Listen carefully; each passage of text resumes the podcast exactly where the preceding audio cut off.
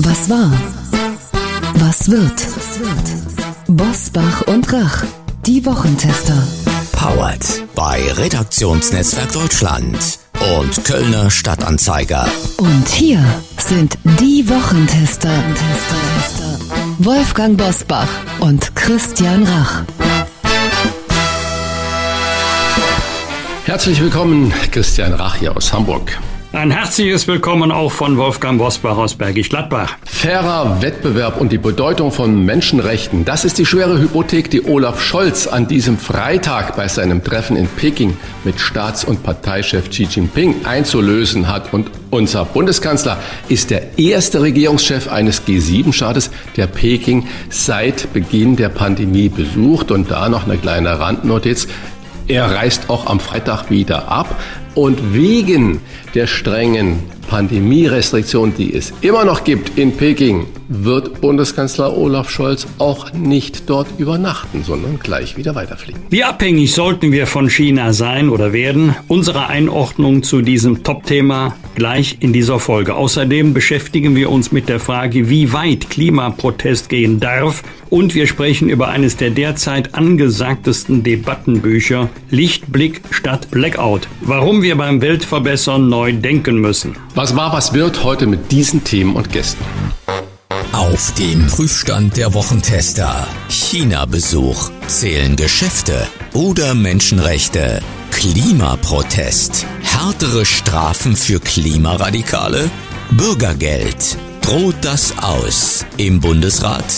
Heute zu Gast bei den Wochentestern Vince Ebert, der Physiker und Bestsellerautor, bewertet die immer radikaleren Proteste der Klimabewegung und hinterfragt unseren Ehrgeiz, die Welt zu retten. Sebastian Fitzek, der Thriller-König, beschäftigt sich in seinem neuen Roman mit den geheimen Signalen unserer Mimik, Gestik und Körpersprache. Über sein Schlüsselerlebnis zu diesem Buch spricht er mit den Wochentestern. Dirk Eilert, Deutschlands führender Mimik- und Körpersprache-Experte, erklärt, wie wir nonverbale Signale bei anderen dechiffrieren und uns selbst besser verstehen. Und auch heute wieder mit dabei unser Redaktionsleiter Jochen Maas, der sich immer dann zu Wort meldet, wenn wir ein klares Urteil abgeben sollen. Hallo aus Köln auch von mir zu den Wochentestern. Lasst uns zum Auftakt über etwas sprechen, mit dem vermutlich jeder von uns Kindheitserinnerungen verknüpft. Das Spielzeugfenster mit der fahrenden Eisenbahn zum Beispiel oder die Lebensmittelabteilung mit Produkten, die man nicht in jedem Supermarkt findet. Alles unter einem Dach. Das ist seit Jahrzehnten das Konzept von Kaufhäusern wie Kaufhof und Karstadt, die heute Galeria heißen. Und viele unserer Hörerinnen und Hörer werden sich auch noch an Hertie erinnern oder an Horten. Nun muss Galeria erneut Staatshilfe beantragen und mindestens 40 Filialen schließen. Die insgesamt mehr als 17.000 Mitarbeiterinnen und Mitarbeiter von Galeria müssen erneut um ihre Zukunft bangen. Deshalb zum Auftakt meine Frage an euch zum Thema Kaufhäuser. Ein gerade erstelltes Gutachten der Universität St. Gallen kommt zu dem Schluss, dass bei einem möglichen Aus von Galeria Karstadt Kaufhof in den jeweiligen Städten bis zu 50 Prozent weniger Passanten in die City kommen könnten. Also Offenbar wird nicht so viel gekauft, aber attraktiv scheinen die Kaufhäuser noch zu sein. Trotzdem geben Experten dem Konzept Kaufhaus keine Chance. Sollte man das gute alte Kaufhaus sterben lassen? Das ist meine erste Frage an euch. Oder fehlte es bislang nur an der richtigen Wiederbelebung und die sollten noch eine Chance haben? Ja, sterben lassen klingt so aktiv, als hätte man da eine Möglichkeit. Wir lassen sie sterben und dann gucken wir, was passiert. Ich bemängel an den Konzepten der Innen Innenstädte, die Verkehrspolitik, die restriktive Gastronomiepolitik, die Werbungspolitik, das Attraktivsein der Innenstädte. Vermutlich hat die Universität St. Gallen, die ja sehr reputiert ist, was Wirtschaftsdinge angeht, völlig recht, dass die großen Kaufhäuser Magneten sind. Man geht da durch, man bummelt und man kauft dann online. Das spielt äh, da für viele Menschen da keine Rolle, dass es da drin warm und trocken ist. Natürlich haben auch die Unternehmer große Fehler gemacht. Aber allein das jetzt unternehmerisch lösen zu wollen, ich glaube, das ist verkehrt. Wenn ich jetzt mir Köln angucke, wenn ich mir Hamburg angucke, man nimmt jeglichen Parkraum weg, die Parkplatzgebühren sind extrem äh, hoch. Wenn man dann mit der U-Bahn fährt, dann muss man durch ein Gedränge und Geschiebe hindurch. Die Attraktivität der Innenstädte leidet nicht nur unter dem Verlust der Kaufhäuser. Vermutlich ist es ein Argument, dass die Innenstädte nicht mehr attraktiv sind, aber alleiniges Argument ist das nicht. Was könnte man tun, wenn man die Kaufhäuser als Erlebnis Job sieht, äh, Job-in-Job-Situation, was es ja in vielen der Städten schon gibt, dann hat man vermutlich wieder eine Chance, die Gebäude sinnvoll zu nutzen. Und ob das dann unter dem Namen Karstadt, Galeria Kaufhof oder Sinn und Leffers und äh, Wörl oder wie auch immer die großen Ketten heißen, passiert, spielt eigentlich keine Rolle. Man könnte ja, in Hamburg gibt es eines, das heißt dann Europa Passage hätte auch ein Kaufhaus sein können. Da sind aber hunderte von Geschäften drin und dieses Center ist sehr, sehr attraktiv und äh, wird auch von vielen, vielen Menschen besucht. Also nach dem Staat dabei zu rufen, erachte ich für einen Fehler. Die Politik sollte sich eher um die Innenstädte kümmern, dass man sie nicht tot reorganisiert und dass man die Innenstädte nicht sterben lässt aufgrund von Ideologie. Wenn ich da einmal dazwischen fragen darf, Christian, wann hast du zuletzt mal was im Kaufhaus gekauft, bei Karstadt oder bei Kaufhof? Kannst du dich noch dran erinnern? Oder war es gerade erst? Mm, nein, nein, das ist lange her. Und zwar, als es bei mir um, wo ich wohne, um der Ecke gibt es ebenfalls ein Einkaufszentrum. Da gab es Karstadt. Dort habe ich gerne gekauft. Das wurde geschlossen bei der ersten großen Welle und seitdem war ich nicht mehr bei Galeria Karstadt. Ungefragt die Antwort von mir. Mein letzter Einkauf in einem Warenhaus war in Berlin im Kaufhaus des Westens ein Sakko. Und das führt auch schon zur Beantwortung der Frage, wie geht's denn jetzt weiter? Erstens, das war ja die Frage nach dem Gutachten der Universität St. Gallen. Ja, große Warenhäuser sind Kundenmagneten, die haben eine hohe Kundenfrequenz und davon profitieren auch die Geschäfte oder Restaurants im Umkreis eines Warenhauses. Insofern wirkt sich das Kaufhaussterben dann eben nicht nur auf die jeweilige Lage des Kaufhauses auf, sondern auch auf ganze Innenstädten. Deswegen ist halt der Warnruf aus St. Gallen leider berechtigt. Zweitens, das richtig Wertvolle scheinen mir im Moment die Immobilien zu sein. Da weiß man ja auch nicht, wie es dann danach weitergeht. Kommen dann in die Immobilien Büros oder vielleicht ein Hotel oder hat Christian das richtige Stichwort genannt, ein Shop-in-Shop-Modell, also wo nicht ein einziger Anbieter ein tiefes und breites Sortiment anbietet, sondern wo Flächen vermietet werden an die jeweiligen Organisationen, an die jeweiligen Händlergruppen, die dort von der Mode über Schmuck bis hin zum Reisegepäck ihre Waren anbieten. Das ist das eine Modell. Das andere Modell ist ganz gezielt hochpreisig. Nehmen wir mal KDW in Berlin oder nehmen wir mal Oberpollinger in München. Wer da reingeht, geht in ein Luxuswarenhaus, das sich ja bewusst unterscheiden will äh, von den anderen preisgünstigeren Modellen, die es auf dem Markt gibt. Ich glaube, dass diese hochpreisigen Häuser eher eine Chance haben als die Häuser, in denen man exakt das bekommt, was man in vielen anderen Geschäften und vor allen Dingen online genauso gut und vielleicht sogar in günstigerer Qualität bekommen kann. Wir dürfen uns ja von der Frequenz nicht blenden lassen. Nicht jeder, der ein Kaufhaus besucht, ist auch ein Kunde, ist auch Käuferin oder Käufer. Ich möchte nicht wissen, wie viele sich dort an einer Stelle informieren über Qualität und Preise, um dann anschließend ins Netz zu gehen, um die Frage zu beantworten, kann ich dieses Produkt doch billiger erwerben? Das ist ja ein Problem. Jetzt wollen wir uns mal nichts vormachen. Die Warenhäuser hatten schon Probleme vor Corona, haben auch schon Staatshilfen bekommen. Dann kam Corona, das Ganze dann noch ein doppeltes Problem.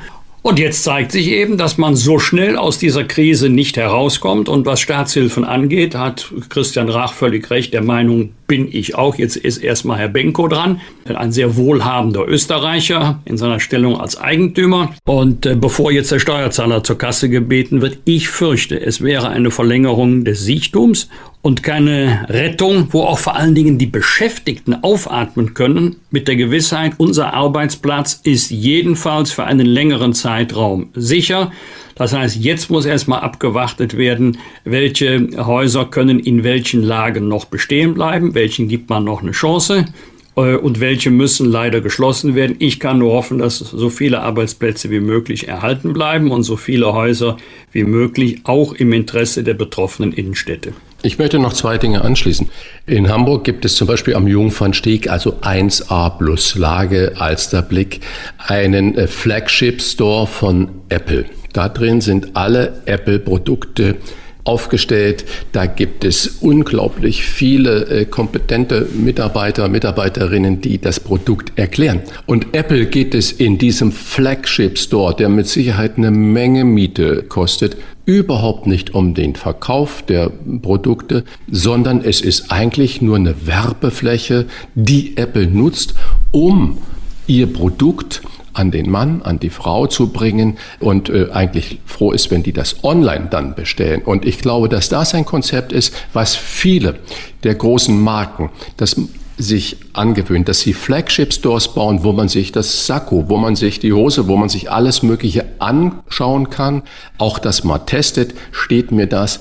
Und äh, man hätte dann mehrere Fliegen mit einer Klappe geschlagen. Diese unsinnigen Retouren in dem Versandwirtschaft von zehn Pakete werden ja acht wieder zurückgeschickt. Das heißt, diese Tonnen an Müll und Umweltverschmutzung würde auch wegfallen, wenn man dem Kunden die Möglichkeit gibt, hier, komm her, probier alles, bestell es dann online zum Superpreis. Das zweite, was ich noch erwähnen möchte, da gibt es eine Gastronomie in der Innenstadt in Hamburg, ähm, eine kleine Straße mit sehr viel tollen, kleinen, sehr kleinen gastronomischen Betrieben, die unglaublich gut seit Jahren angenommen werden. Wir haben in Hamburg Parkraumbewirtschaftung, wie fast in jeder großen deutschen Stadt. Die geht in der Innenstadt bis 20 Uhr. In der Straße, in der die kleinen äh, Gastronomen sich befinden, geht's bis 22 Uhr. Absoluter Witz. Und man darf ja da nur einmal nachlegen. Das heißt, und es wird auch ständig kontrolliert. Da muss sich die Politik und die Verwaltung wirklich mal fragen, ob das noch innenstadtfreundlich ist, diese Politik des Bashings, wenn man nach der Oper, wenn man nach dem Theater oder wenn man einfach nur so in diese äh, Etablissements geht und äh, damit auch zur Belebung der Innenstädte beiträgt. Ob man dann nochmal ab 20 Uhr so zur Kasse gebeten werden soll, ich stelle es einfach in Frage. Vielen Dank für ein ganzes Bündel an Vorschlägen, wie man die Innenstädte wiederbeleben kann, aber natürlich auch Galeria Karstadt Kaufhof. Wenn man es zusammenfasst, spricht ja vieles dafür, dass Galeria Karstadt Kaufhof online mindestens so gut wie Amazon werden muss, äh, aber sich die Filialen als Präsentationsfläche, als äh, Erlebnisraum erhalten sollte. Vielen Dank für diesen Auftakt und nun weitere Top-Themen dieser Woche. Wie war die Woche? Wolfgang Bosbach und Christian Rach sind die Wochentester. Die Klimaaktivisten werden immer radikaler. Dass Bilder von Van Gogh oder Monet mit Suppe und anderen Lebensmitteln überschüttet werden, das war für viele schon ein Aufreger. Doch das Fass zum Überlaufen brachte nun das Demonstranten der Protestgruppe Letzte Generation in Berlin durch eine Autobahnblockade einen Einsatz von Rettungskräften offensichtlich verzögert haben. Wolfgang, viele Menschen stehen ja jeden Tag im Stau und auch da kommt die Feuerwehr, die Polizei nicht durch und Rettungsgasse bilden ist in Deutschland immer noch scheinbar ein mentales Problem. Die Berliner Staatsanwaltschaft ist mit äh, weit mehr als 700 Verfahren wegen der Proteste beschäftigt, doch in den meisten Fällen läuft es auf eine kleinere Geldstrafe wegen Nötigung hinaus. Brauchen wir härtere Strafen gegen Klimaaktivisten oder ist es eine legitime Form des Protests? Nein, es ist keine legitime Form des Protestes. Ich wehre mich auch gegen den Satz, der Zweck heiligt die Mittel. Wer demonstrieren möchte, der mag das tun. In Deutschland müssen Demonstrationen noch nicht mal genehmigt werden. Sie müssen nur angemeldet werden. Und wogegen oder wofür demonstriert wird, das ist Sache der Veranstalter von Demonstrationen. Aber wir haben ähm, strafrechtlich klare Regelungen, was erlaubt und was verboten ist. Und bis jetzt, ich weiß nicht, ob sich das demnächst ändert, aber bis jetzt gilt ein edles Motiv nicht als hinreichender Rechtfertigungsgrund, höchstens bei der Strafzumessung. Aber da Notwehr, Nothilfe, das ist ja etwas anderes, als wenn man sagt, ja, ich habe zwar eine Nötigung begangen, aber für einen guten Zweck. Also eine Strafe muss immer Tat und Schuld angemessen sein. Da habe ich im Moment meine Zweifel. Ich glaube, das ist eher so eine Du-Du-Du-Jurisprudenz. Also das machst du aber jetzt nicht noch einmal, dass sich irgendein Klimaaktivist, ein sogenannter Aktivist, ich habe ja schon mit dem Begriff meine Probleme, sich davon beeindrucken lässt. Das glaube ich nicht. Dann gibt es ja noch den Strafzweck der Resozialisierung. Das ist jetzt hier nicht so sehr das Thema. Das ist eher einschlägig bei Haftstrafen, erst recht bei vollstreckbaren langjährigen Haftstrafen.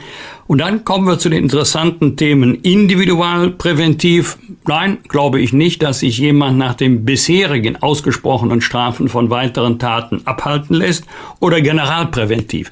Welche Wirkung geht von diesen sehr milden Entscheidungen auf diejenigen aus, die Tat geneigt sind, die sich aber überlegen, soll ich jetzt dieses Risiko eingehen oder nicht? Und wenn es bei der Rechtsprechung bleibt, die wir bisher beobachten können, glaube ich nicht, dass diejenigen, die Tat geneigt sind, sagen, oh, das mache ich nicht, weil mir die Strafen zu hart erscheinen, also weil ich die Folgen nicht tragen will. Ansonsten entscheidet bei uns die unabhängige Justiz. Es gibt als Politiker unfassbar viele Möglichkeiten, sich zu blamieren. Eine ganz sichere ist, die Justiz zu kritisieren. Da kennt die Justiz keinen Spaß. Wolfgang, Nachfrage. Die Aktivisten berufen sich ja darauf, dass der Klimawandel ein so überragender Zweck sei, dass dafür fast jedes Mittel zum Einsatz kommen dürfte. Heiligt der Kampf für die Natur gegen den Klimawandel auch einen Rechtsbruch und Nachfrage, warum fühlt sich denn der Museumsbetreiber, die Polizei, die Feuerwehr immer wieder gemüßigt, diese Leute doch von der Straße, von den Wänden abzulösen, sprich diese Schnellklebestoff von den Händen zu entfernen, so dass man die Leute dort wegtransportieren kann. Ich lebe in der Baustellenhauptstadt Deutschlands und es gibt keine Straße, die nicht mit einer Umleitung umfahren werden kann. Warum lässt man dann zum Beispiel, wenn die jungen Leute sich im Museum an die Wand kleben, okay, dann bleibt da mal. Man sperrt halt dann diesen Gang des Museums und dann lässt man die da stehen. Was, da wäre das nicht präventiv genug? Das ist schon ein Unterschied, ob man sich irgendwo bei einer Nebenstraße festklebt oder ganz gezielt auf der A100 in Berlin. Da kannst du nicht mal eben mit dieser Masse an Fahrzeugen ausweichen, weil die Verkehrsachsen, die alternativ zur Verfügung stehen oder stünden, ebenfalls, jedenfalls in der Raschauer, mehr als nur gut gefüllt sind. Und die Polizei hat die Aufgabe, einen rechtswidrigen Zustand zu beenden. Ganz gleich, ob im öffentlichen Raum oder im privaten Raum. Ich glaube, als Museumsbesucher würde ich mich auch bedanken, wenn ich eine Eintrittskarte kaufe und mir würde die Museumsleitung sagen, herzlich willkommen, die Räume A, B und C können Sie allerdings nicht betreten. Dort sind äh, berühmte Gemälde mit Kartoffelsuppe beschmiert worden und wir lassen jetzt mal aus präventiven Gründen die sogenannten Aktivisten da in den Räumen. Wir stellen ihnen was zu essen hin und eine Rolle Toilettenpapier und dann gucken wir nochmal übermorgen nach ihnen ziehen. Ich kann das menschlich verstehen, aber äh, das ist natürlich sehr schwierig, weil der rechtmäßige Zustand wiederhergestellt werden muss. Das, was wir jetzt erleben, das haben wir schon oft erlebt, auch als beim G20-Gipfel äh, Teile der Hamburger Innenstadt in Schutt und Asche gelegt worden. Wenn man die gefragt hätte, die Chaoten, die hätten auch gesagt, ja, aber das ist doch für einen guten Zweck. Wir kämpfen hier gegen die negativen Folgen der Globalisierung und so weiter. Äh, das sind immer dieselben, die meinen, sie könnten sich selber über Recht und Gesetz stellen, weil sie angeblich hehre Ziele verfolgen.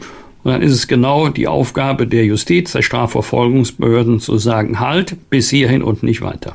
Bundeskanzler Olaf Scholz spricht an diesem Freitag in Peking mit Staats- und Parteichef Xi Jinping. Außenministerin Annalena Baerbock hat Scholz zu einem kritischen Auftreten in China ermahnt. Christian, rechnest du damit oder ist eher mit leisen Tönen zu rechnen? Also bei Olaf Scholz ist immer mit leisen Tönen zu rechnen und Kritik wird mit Sicherheit hinter verschlossenen Türen, wenn sie denn äh, überhaupt zu, zur Sprache kommt, hinter verschlossenen Türen äh, stattfinden. Ich glaube nicht, dass unser Bundeskanzler auf der Pressekonferenz, die es dann vielleicht geben wird, sagen wird, Herr Präsident Xi Jinping, und das und das geht gar nicht. Und äh, wir hatten ja ein total spannendes Gespräch mit Hans-Werner Sinn, dem ehemaligen Präsidenten des IFO-Instituts, der sagt, wenn wir nur noch Politik mit der moralischen Attitüde machen, äh, sind wir die Isolierten auf der Welt. Und wenn wir schauen, wie viel Abhängigkeit wir in Deutschland von China haben, aber China auch von Deutschland, dann ist das natürlich sehr schnell erklärbar.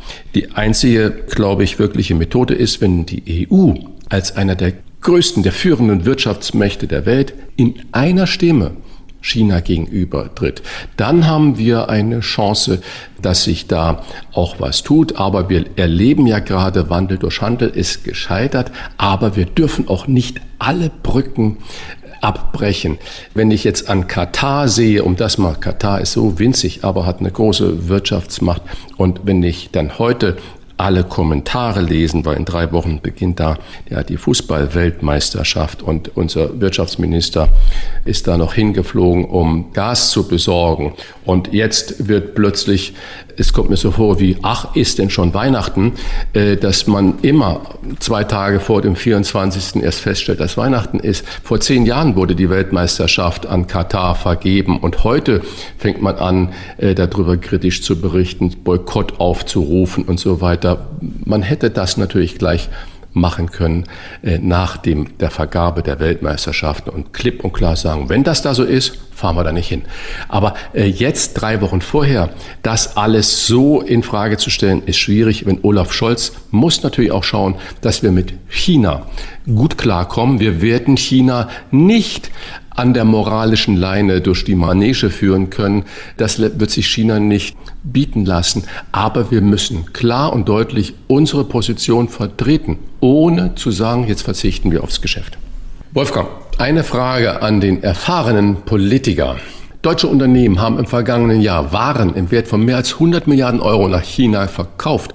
Wie diplomatisch, ich habe es ja gerade schon versucht, äh, meine Position da äh, zu erklären, wie diplomatisch kann man vor dem Hintergrund dieser Abhängigkeit von China sein, wie diplomatisch kann man dann unangenehme Themen wie Menschenrechte wirklich ansprechen oder ist das ein Thema, was man pflichtschuldigst dann erwähnt und dann zur Tagesordnung übergeht?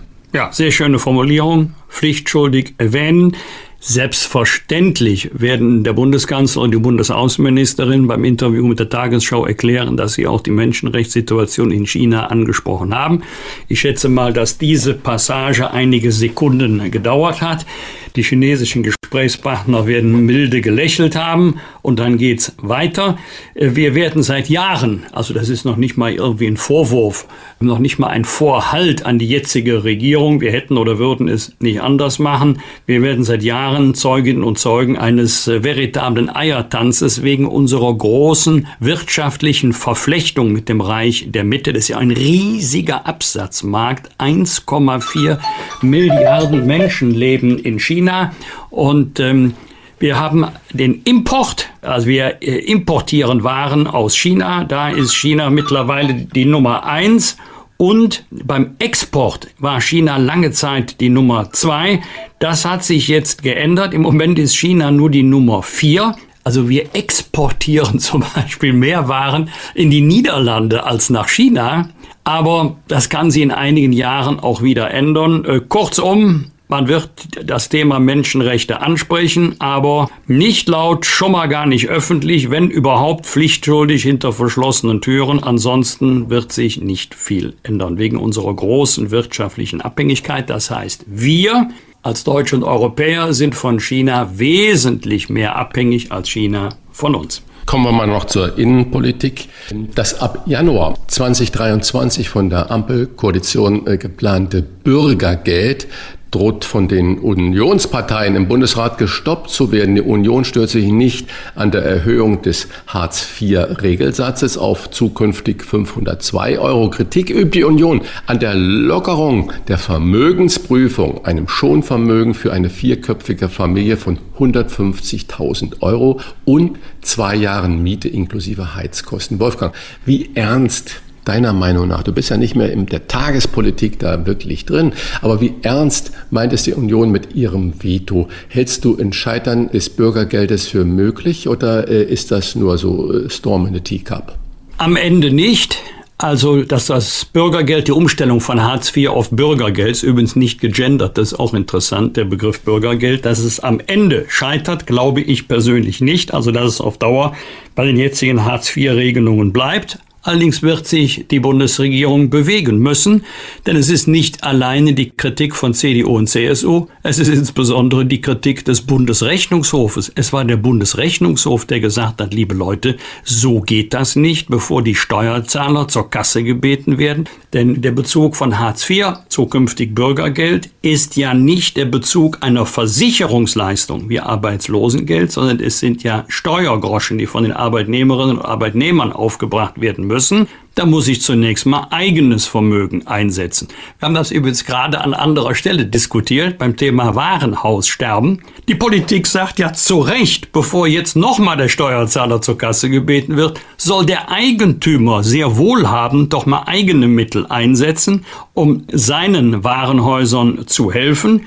Und ähm, bei Hartz IV gilt nach wie vor, dass ja das Schonvermögen wesentlich geringer. Bevor ich die Allgemeinheit um Hilfe bitte, muss ich eigenes Vermögen, jedenfalls hohes eigenes Vermögen einsetzen. Nach den Neuregelungen soll das bei 150.000 Euro liegen für eine vierköpfige Familie. Liebe Leute, wer hat denn 150.000 Euro auf dem Konto? Das ist doch nur eine ganz kleine Gruppe. Das heißt, wenn jemand sagt, ich habe nur exakt 150.000 Euro, mehr habe ich leider nicht, dass er die nicht einsetzen muss, sondern stattdessen öffentliche Mittel in Anspruch nehmen kann, das verstehen die allermeisten nicht. Das gilt auch für ein, für ein großes Haus, für eine Villa. Wenn er Villa hat, muss das erstmal nicht einsetzen, dieses Vermögen. Er kann die Allgemeinheit zur Kasse bitten und zwar für einen längeren Zeitraum. Erst nach einem langen Zeitraum wird ja geprüft, ob dieser Wohnraum noch angemessen ist.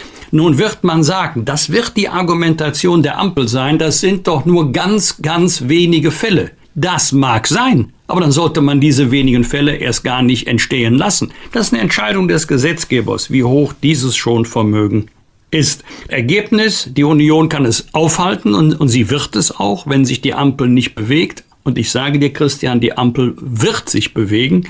Denn wenn erst sich einmal bundesweit herumspricht, wie hoch das Schonvermögen ist, dann werden viele sagen, Moment, das kann nicht sein, dass ich mit meinen Steuergroschen einspringen soll, während der Empfänger ein Vermögen hat, das wesentlich höher ist als meins. Wer glaubt, die ganze Welt retten zu müssen, der wird sich übernehmen. Das stellt Physiker, Kabarettist und Buchautor Vince Ebert fest, warum wir beim Weltverbessern neu denken müssen. Gleich nach einer kurzen Werbung.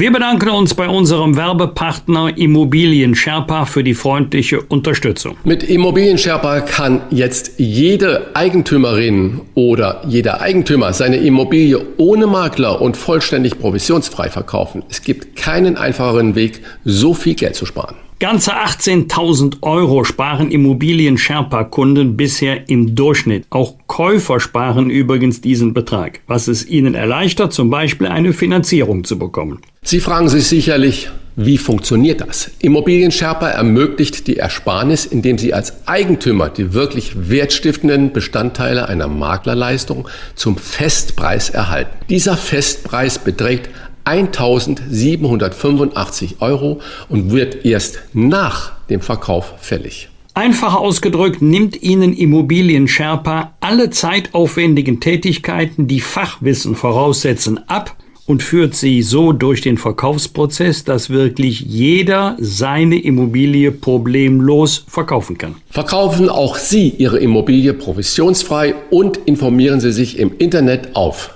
immobilien-sherpa.com Wochentester. Und das Beste, wenn Sie als Wochentester Hörerin oder Hörer Immobilien Sherpa einen Eigentümer vermitteln, der seine Immobilie mit Unterstützung von Immobilien Sherpa verkauft, erhalten Sie einen Amazon-Gutschein im Wert von 50 Euro. Hier noch einmal die Internetadresse für weitere Infos immobilien-sherpa.de slash Wochentester. Sherpa wird geschrieben wie die Lastenträger im Himalaya, also S-H-E-R-P-A. Klartext, Klartext. Wolfgang Bosbach und Christian Rach sind die Wochentester. Tester, Tester. Wer glaubt, die ganze Welt retten zu müssen, der wird sich übernehmen. Aber es gibt Ideen, um sie Stückchen für Stückchen besser zu machen. Das war ein Zitat. Und das sagt jemand, der kein Blatt vor den Mund nimmt und ganz gerne auch mal die Gegenposition einnimmt. Lichtblick statt Blackout heißt sein aktuelles Buch, mit dem er ein Gegengewicht liefert zur Radikalität und Weltuntergangsstimmung der Klimabewegung und das mit einer Kombination von Wissenschaft und Humor. Hier ist der Physiker, Kabarettist und Bestsellerautor Vince Ebert. Herzlich willkommen bei den Wochentestern. Hallo, ich freue mich sehr. Herr Ebert, in diesen Tagen wird heftig über die Klimabewegung letzte Generation gestritten, die Rettungswagen in Berlin blockiert haben und die unter anderem Attacken auf weltberühmte Gemähte durchgeführt haben. Klimaeinsicht durch Monet mit Kartoffelbrei. Funktioniert sowas? Erzeugt das die Aufmerksamkeit oder muss man nach Ägypten gehen zur Weltklimakonferenz? Naja, die Aufmerksamkeit erzeugt ja. Die Tatsache, dass wir gerade drüber sprechen, da haben sie ja ihr Ziel erreicht. Äh, es ist halt nur nicht besonders zielführend, wie ich finde. Also was soll da geändert werden? Also ich schreibe im Buch ja auch, äh, dass natürlich der Klimawandel uns vor Probleme stellen wird, dass wir da schauen müssen, wie wir uns da anpassen, was wir tun können. Aber im Weltklimabericht steht ja nichts von einem Weltuntergang, von einer Apokalypse, von einem Mad Max-Szenario. Das heißt, diese ganzen Aktionen sind wir zu destruktiv und sie erzeugen ja auch keine konstruktiven Lösungen. Also wenn ich nur vor der Apokalypse warne, erzeuge ich Angst und Panik. Und Panik, das weiß man aus der Hirnforschung, ist die schlechteste Idee, irgendwelche konstruktiven Ideen zu entwickeln. Strich drunter kann es sein, dass die Klimaradikalen wegen ihrer Radikalität das Gegenteil von dem erreichen, was sie eigentlich erreichen möchten. Ich glaube schon, dass da ist schon was dran zu einem gewissen Teil, weil ich versuche ja im Buch auch so ein bisschen äh, so eine Trennung zum, zu machen zwischen Klimaforschung, die natürlich objektiv und wissenschaftlich ist, und von Klimapolitik, die natürlich verhandelbar ist. Also da müssen wir natürlich, es gibt unterschiedliche Maßnahmen, es gibt auch Länder, die unterschiedliche Maßnahmen haben. Die Schwellenländer gehen mit dem Klimawandel vollkommen anders um als wir in den reichen Industrieländern. Und wenn man das miteinander vermischt, wenn man sagt, Klimaforschung und Klimapolitik ist das Gleiche, dann erzeugt man bei ganz, ganz vielen Leuten Widerstand. Und die sagen dann natürlich, wenn ein Klimaforscher jetzt sagt, wir müssen auf alles verzichten, dann sagen die vielleicht, ich lehne die Klimaforschung als Ganzes ab, was natürlich Quatsch ist.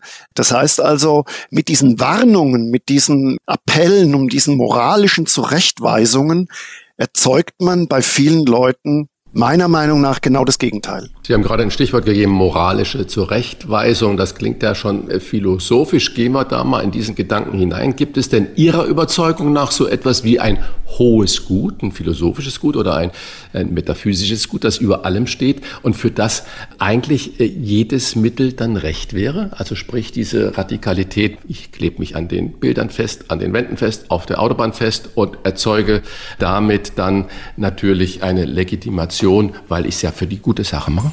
Also grundsätzlich gibt es natürlich ein ultimatives Gut, also Menschenrechte und, und Ethik, das wollen wir ja alle. Aber wenn ich äh, mir eine Geschichte raussuche, in, in dem Fall eben den Klimaschutz oder die Klimaschutzmaßnahmen und das als die absolut höchste Priorität über alles stelle und alle anderen Dinge weniger starke Gewichte und Interessen und dann weiß ich nicht, äh, ob das besonders ethisch oder moralisch ist. Also ich, ich versuche ja zum Beispiel auch mal abzuschätzen äh, in dem Buch, wie viel kostet uns eigentlich Klimaschutz, um das 1,5 Grad Ziel erreichen zu können? Und da kamen Ökonomen auf eine Zahl von 5,4 Billionen Dollar pro Jahr.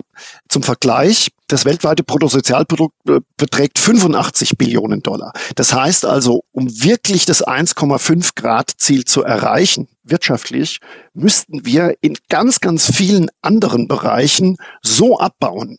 In der Gesundheitsvorsorge, in der Bildung, in der Sozialpolitik.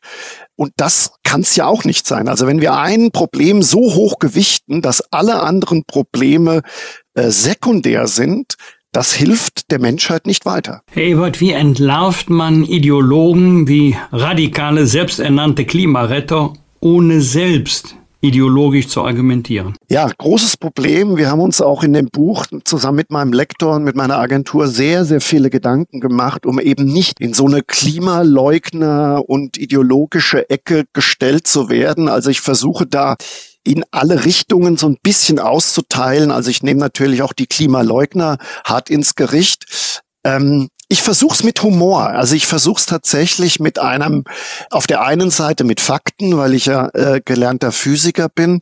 Auf der anderen Seite versuche ich auch zu sagen, hey, man kann die Sache auch ein bisschen heiterer, ein bisschen gelassener sehen.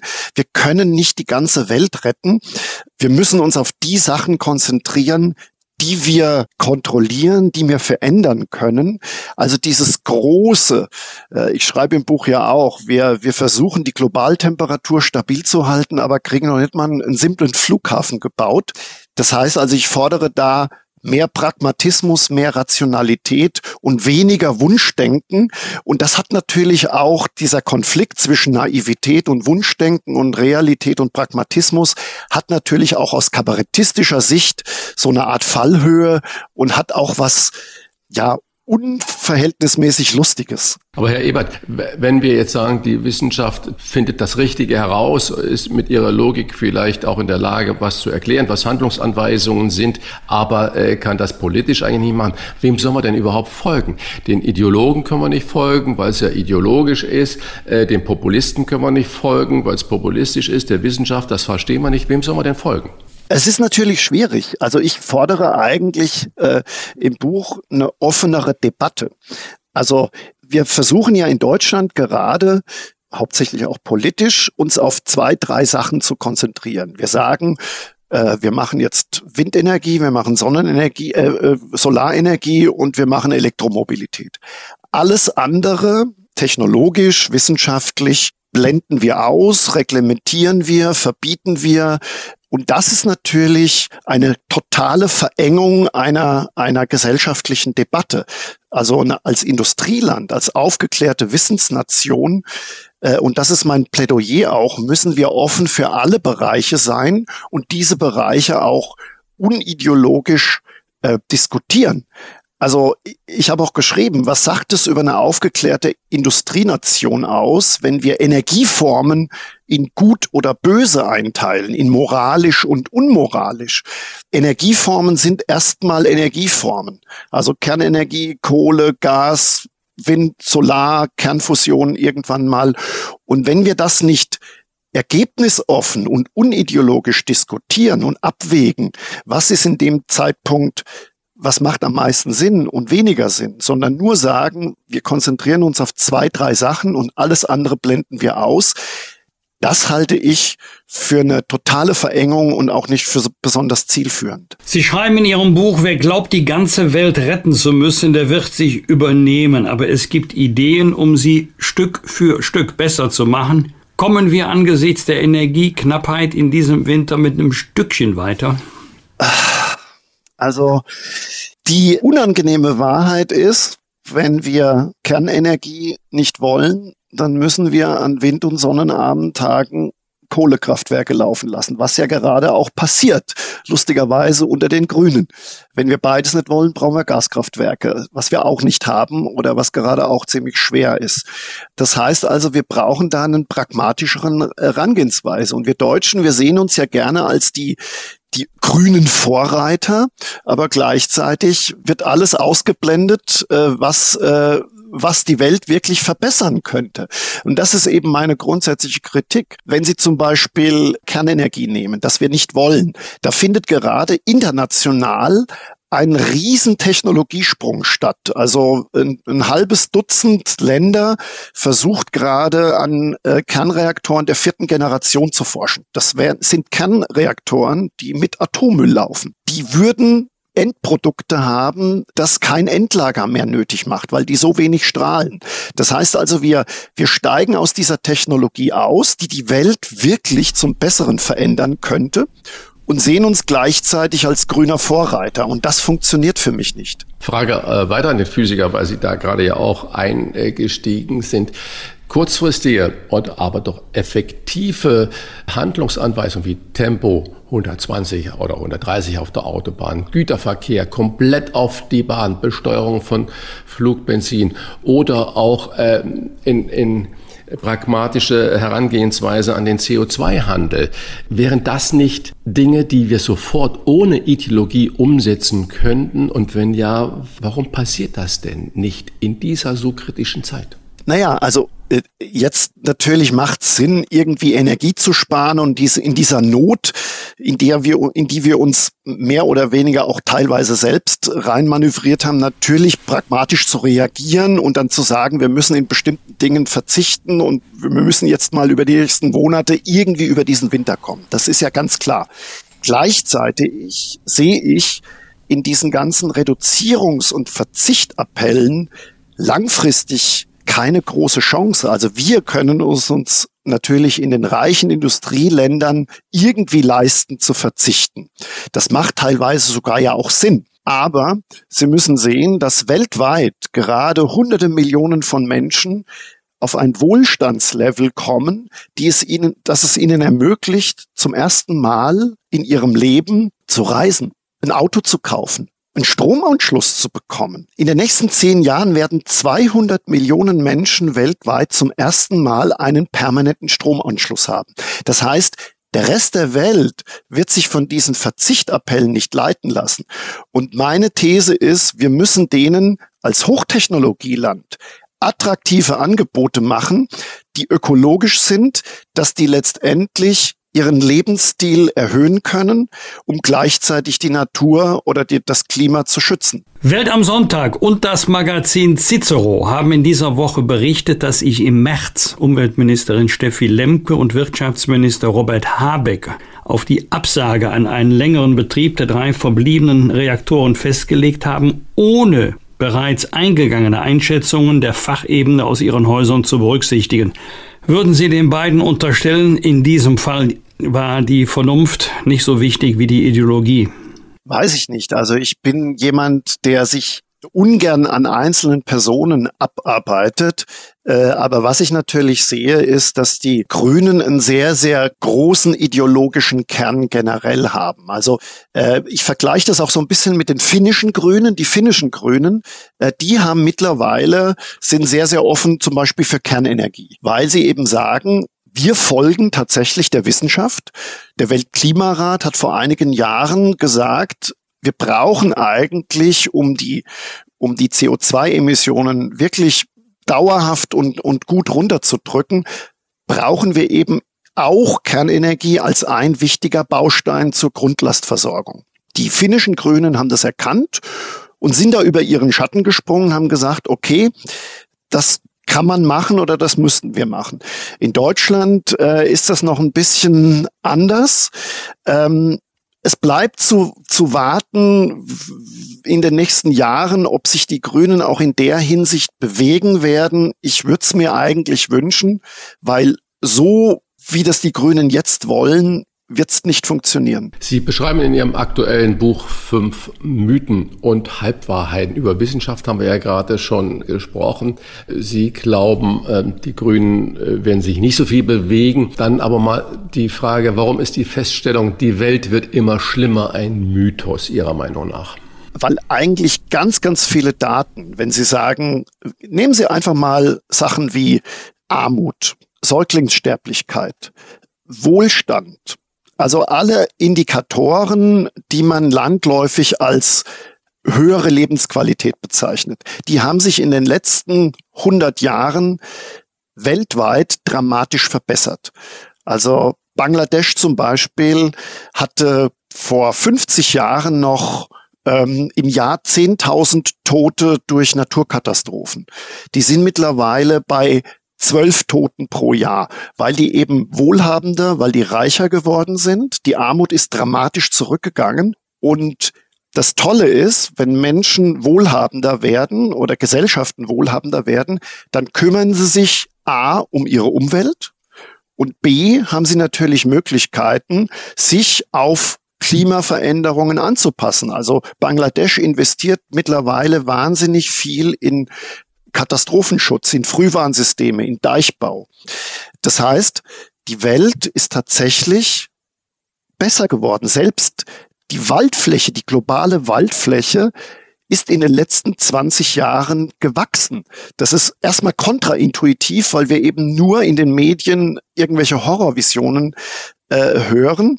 Aber ich empfehle da diese wunderbare Internetplattform Our World in Data. Da kann man in interaktiven Grafiken explizit sehen, wie sich die Welt in vielen, vielen Dingen verbessert hat. Und das ist eigentlich eine positive Nachricht. Das Buch heißt ja auch Lichtblick statt Blackout. Also ich finde, man muss auch mal sagen, dass wir, dass die Welt sich verbessert hat. Klimaschutz ist der Megatrend, ist nach Ihrer Überzeugung auch ein Mythos. Warum? Naja, wenn Sie die Leute auf der Straße fragen, äh, was ist das wichtigste Thema, dann sagen die Leute ja nicht, oft nicht das, was sie wirklich denken, sondern was sozial erwünscht ist. Dann sagen die Leute halt Klimaschutz. Und wenn sie sich aber die Zahlen angucken, ähm, wie viele Leute kaufen Bioprodukte? Wie viele Leute fahren ein Elektroauto? Wie viele Leute leben vegan? Dann sind es Bruchteile. Dann sind es, das sind es ganz, ganz wenige Dinge. Ich glaube, es gibt eine Umfrage von Spiegel Online, die haben, die haben gefragt, würden Sie aus Klimaschutzgründen auf äh, eine Urlaubsreise verzichten. Über 80 Prozent haben gesagt, nein, würde ich nicht. Das heißt also, die Zahlen, das, das, das Datenmaterial sieht komplett anders aus als das, was die Leute äh, in Interviews oder in, äh, in Umfragen vorgeben. Und das muss man einfach auch mal ernst nehmen. Aber ernst nehmen muss man zum Beispiel auch, das ist jetzt nicht empirisch belegt, sondern nur Christian Rach privat belegt. Ich fahre gerne nach Italien in Urlaub, meistens immer an dieselbe Stelle und gehe dort gerne ins Wasser.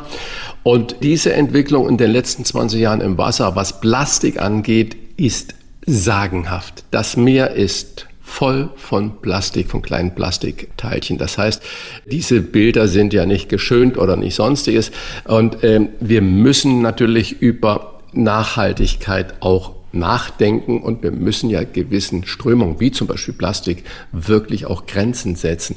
Da kann es doch keinen Zweifel daran geben, dass Nachhaltigkeit absolut wichtig ist. Auf jeden Fall. Also deswegen sage ich also gerade zu diesem Thema Plastikmüll, was ein riesengroßes Problem ist, versuche ich natürlich auch ein bisschen was zu sagen. Und auch da ist meine These, wir kriegen das eigentlich nur mit technologischen Innovationen hin. Es gibt zum Beispiel eine, ein Institut, das hat ein, eine plastikfressende Mikrobe entwickelt.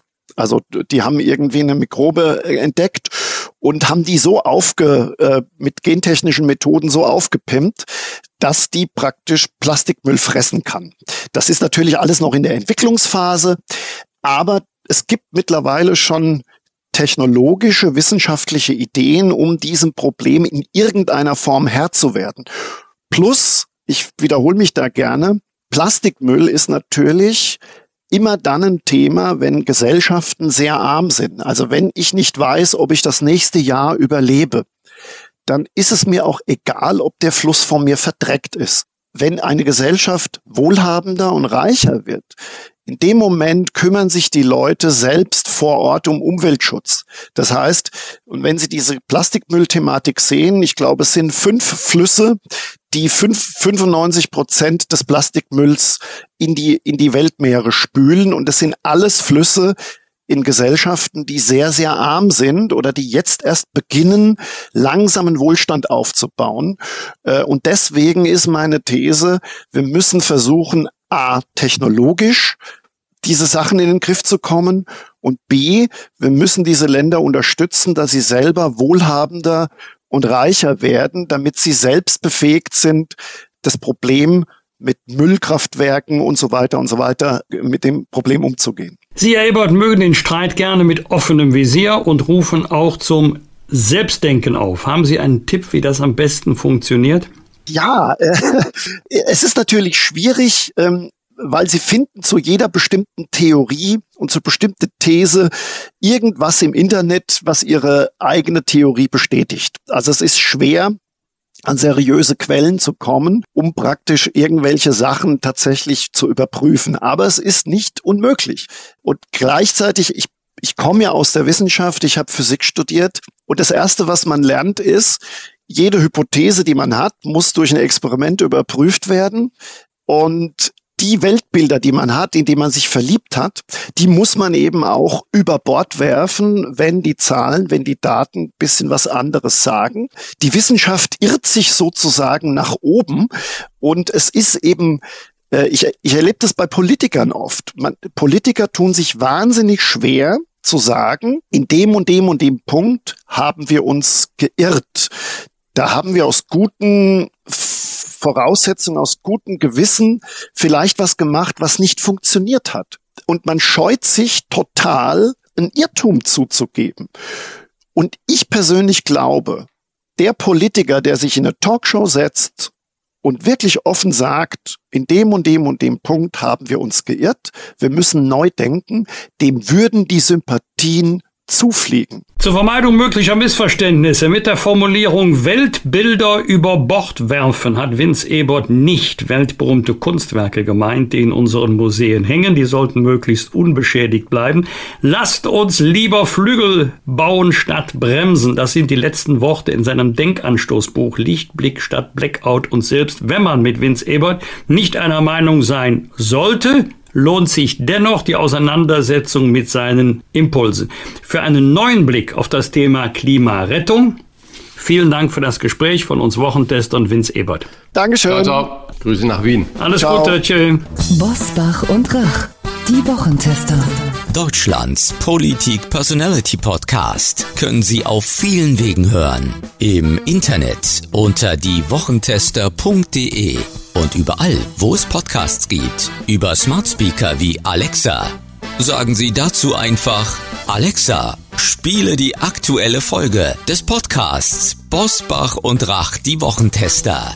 Das funktioniert auch mit der Radio-App TuneIn und über Apple Podcasts, Spotify, Amazon Music, Podimo, Audio Now und viele andere Podcast-Apps. Im Auto können Sie uns darüber auch mit Apple CarPlay und Android Auto hören. Und selbstverständlich hören Sie die Wochentester auch über die Nachrichten-App des RND. Kostenlos erhältlich in jedem App Store. Bosbach und Rach, die Wochentester. Jeden Freitag ab 7 Uhr. Wir freuen uns auf Sie. Fragen wir doch, fragen wir doch. Wolfgang Bosbach und Christian Rach sind die Wochentester. Tester, Tester. Er ist seit der ersten Folge der Wochentester schon sowas wie ein Stammgast für uns geworden und 2021, kurz vor Weihnachten, hat er bei uns sogar seine Verlobung bekannt gegeben. Nun hat er vor kurzem seine Freundin Linda das Ja-Wort gegeben und er hat auch ein neues Buch geschrieben. Und dieses Buch ist ab Samstag auf Platz 1 der Spiegel Bestsellerliste, denn immer wenn die Tage kürzer und dunkler werden, ist es Zeit für den neuen Fitzek. Dieses Mal wieder ein Thriller mit dem Titel Mimik. Dahinter steckt etwas, das jeder von uns anwenden kann. Was verrät er uns jetzt? Herzlich willkommen bei den Wochentestern Sebastian Fitzek. Ja, schön. Herr Fitzek. Hallo. Das Hallo. Schlüsselerlebnis zu Ihrem neuen Thriller hatten Sie bei einem Italiener in Potsdam. Was ja. ist dort passiert? Ja, ich äh, saß mit meinem mittlerweile sehr guten Freund Dirk Eilert beim Essen zusammen. Er ist Mimikresonanzforscher. Hinter diesem sperrigen Wort verbirgt sich, dass er alles erforscht, was mit der Mimik und der Körpersprache insgesamt zu tun hat. Und ich hatte immer Angst, dass er, wenn er mir ins Gesicht schaut, schon an einem, weiß ich was, äh, Zwinkern, irgendwas erkennen kann, mir in die Seele gucken kann. Und dann kam es, ähm, dass ich eine Cola Light bestellt habe. Ich weiß, alle zucken jetzt zusammen, ungesund ist mir klar. Aber als als die kam, diese braune Plörre, wollte ich halt wissen vom Kellner, ist das auch wirklich Cola Light? Der sagte nur ja. Und Dirk sagte mir, hm, als der Kellner weg war, ich wäre mir da nicht so sicher. Ich habe da ein paar Anzeichen erkannt, dass der Kellner sich selbst unsicher ist. Da habe ich erstmal gemerkt, boah, das ist aber sehr alltagsrelevant. Es geht eben nicht nur um Vernehmungen, Verhörung, Geiselnehmer oder weiß ich was, sondern es ist wirklich so eine Zwischenmenschlichkeit, Empathie. Das ist ein ganz großes Thema. Und dann habe ich noch einen Lifehack von ihm bekommen. Er hat gesagt, du hast sowieso falsch gefragt, du hättest fragen sollen. Ist das auch eine Cola mit Zucker? Wenn er gesagt hätte, nein, Sie haben doch eine Cola Light bestellt, dann wäre ich auf der sicheren Seite gewesen. Man könnte ja bei solchen Erlebnissen, wenn Sie ein Gegenüber haben, das vermeintlich so alles gleich richtig interpretiert in der Mimik, äh, das könnte ja auch ein ungutes Gefühl ja. äh, erzeugen. Äh, haben Sie das jetzt bei Dirk Eilert verloren oder haben Sie das immer im Hintergrund, wenn Sie sich mit ihm treffen? Ja, ich probiere es irgendwie zu verdrängen. Ich habe einen ganz guten Verdrängungsmechanismus, aber es ist schon so, man fühlt sich in seiner Gegenwart so ein bisschen, als ob man eine Polizeikontrolle kommt. Und äh, man hat natürlich überhaupt nichts getan, aber sollte man dann irgendwie den Kofferraum aufmachen, denkt man, oh Gott, vielleicht liegt ja doch irgendwas drin, was da nicht hingehört. Ähm, obwohl es dafür gar keinen Grund gibt. Und so ist das eben. Ähm, aber ich habe auch gelernt, dass natürlich auch jemand, der Mimik erforscht und erkennt, kein wandelnder Lügendetektor ist beispielsweise und auch selbst gar keine Lust hat, ständig zu arbeiten, ohne dafür bezahlt zu werden. Mit Dirk Eilert werden wir bei den Wochentestern auch noch sprechen. Welchen persönlichen Tipp hat er Ihnen verraten, wenn Sie anderen in die Augen schauen? Und umgekehrt müssen Sie das neue Buch jetzt vor Linda verstecken, denn wenn Sie sagen äh, zu Ihrer jetzigen Frau, ja, ja, Schatz, das machen wir, dann wird sie ja vermutlich ahnen, das meint er gar nicht ernst. Ja, es ist ähm, äh, tatsächlich so, dass es unglaublich viele Informationen ähm, sind. Da wüsste ich gar nicht, wo ich anfangen soll. Zum einen beispielsweise, dass es das Pokerface gar nicht gibt. Das ist eigentlich eine ganz beruhigende ähm, Nachricht. Aber äh, dass Mimik häufig auch unbewusst einfach stattfindet, das wäre eine weniger gute Nachricht, wenn man jemanden beispielsweise überhaupt nicht mag. Dann gibt es so ein, eine ganz kleine Reaktion, wenn man auf die achtet, da zuckt ganz kurz die Oberlippe nach oben und das kann man gar nicht steuern. Das kulturübergreifendes Zeichen für Verachtung. Und das geht so schnell, wenn man nicht drauf achtet, übersieht man das. Wenn man das aber mehrfach, auch in seiner Partnerschaft beispielsweise bemerkt, dann sagt Dirk, dann sollte man sich schon mal ähm, nach dem Scheidungsanwalt ähm, informieren. Das ist eben dieses Pokerface, das kann man nicht abstellen. Man nennt das ja auch dann irgendwie Lifehacks. Jetzt mal Hand aufs Herz, lieber Herr Fitzig zu Hause schon mal ausprobiert, so mit der Mimik irgendwas zu erzeugen, so ganz bewusst gesagt, jetzt, wenn ich das und das so mache, dann sind meine Kinder, meine Frau, erzeuge ich die Reaktion? Nee, dazu bin ich ein viel zu schlechter Schauspieler. Ich bin eher damit beschäftigt zu gucken, ähm, das habe ich ja auch gelernt, dass äh, Mimik nichts mit Gedanken lesen, sondern mit Emotionen verstehen zu tun hat. Ich gucke immer mittlerweile, ähm, stimmt das Gesagte mit der Körperhaltung oder eben mit der Mimik überein. Da bin ich jetzt aber kein Profi, anders als Dirk Eilert. Ich äh, habe meistens ein Fragezeichen im Kopf. Und was ich aber wirklich gelernt habe, ist, wir leben ja in einem, in einem Zeitalter, was mimisch sagen wir mal vorsichtig, sehr zurückhaltend ist. Viele sagen ja, beklagen die mangelnde Digitalisierung. Das ist auch richtig. Aber wir haben auch eine ganz schreckliche Analogisierung, die äh, nicht mehr stattfindet. Wir sitzen beim Essen zusammen beispielsweise und schauen uns nicht mehr in die Augen, sondern wir starren in unser Handy. Wir ähm, schreiben Kommentare und wundern uns, dass das Gegenüber beispielsweise depressiv auch darüber wird, was wir schreiben, weil wir gar nicht die Reaktionen mehr sehen.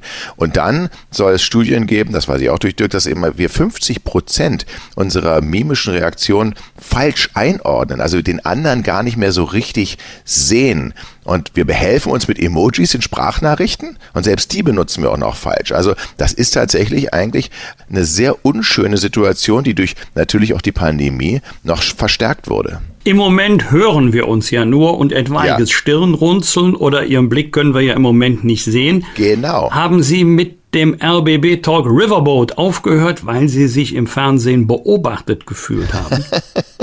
Nein, ich habe mit dem Talk aus äh, mehreren Gründen aufgehört und der erste wichtigste Grund ist der Zeit.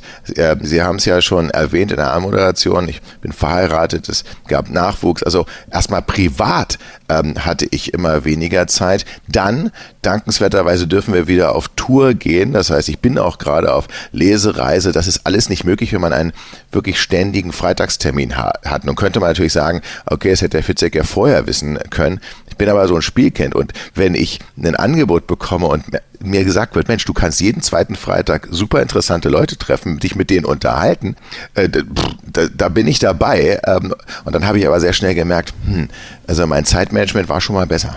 Also Ihre Co-Moderatorin Kim Fischer hat mir im Vertrauen gesagt, dass sie richtig traurig war, dass Sie aufhören, weil Sie so gut im Flow damit waren. Ja, das stimmt. Also, Wir waren wirklich, also es gab keine, keinen hinter den Kulissen Zoff, der dazu geführt hat. Es gab keine anderen Gründe als der. Eigentlich hätte ich das gerne weitergemacht, aber irgendwas hätte äh, gelitten. Entweder die Bücher oder die Show. Und das ist ja auch den Gästen nicht angemessen, wenn man dann völlig unvorbereitet sich da durch die Sendung stottert, weil man am Tag vorher irgendwas anderes gemacht hat. Ich stelle mir das sowieso unglaublich anstrengend vor, wenn Sie jetzt mit diesem Wissen zum Beispiel in der Talkshow sitzen und dann mit dem, mhm.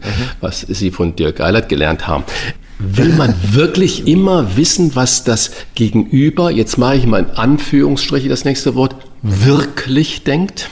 Will man das immer wissen? Nee, eigentlich nicht. Also das will man nicht. Also ich zum Beispiel äh, nicht. Ich finde es finde es schrecklich. Und ich finde ja, das Internet ist ja, viele haben so von der Gedankenlesemaschine geträumt. Und eigentlich ist das Internet eine Gedankenlesemaschine, denn jeder tippt ja offensichtlich völlig ohne Scham auch alles rein, lädt jedes Bild hoch und wir, wir sehen manchmal ungefiltert wirklich, wes Geistes Kind äh, jemand ist. Was das Internet aber längst in seltensten Fällen ist, ist eine emotionale Lesermaschine. Bei Instagram denkt man ja, jeder ist Millionär, jeder hat ein super äh, Leben und mit Ausnahme derer, die also auch direkt auch, das ja auch sehr wichtig ist, ihre Krankheiten thematisieren, könnte man schnell in seiner Blase den Eindruck bekommen, allen geht's gut, nur mir nicht, weil man die wahren Emotionen einfach nicht sieht. Ist es Ihnen auch schon mal passiert, dass Sie mit der Wahrheit hinterm Berg gehalten haben, um anderen nicht zu verletzen?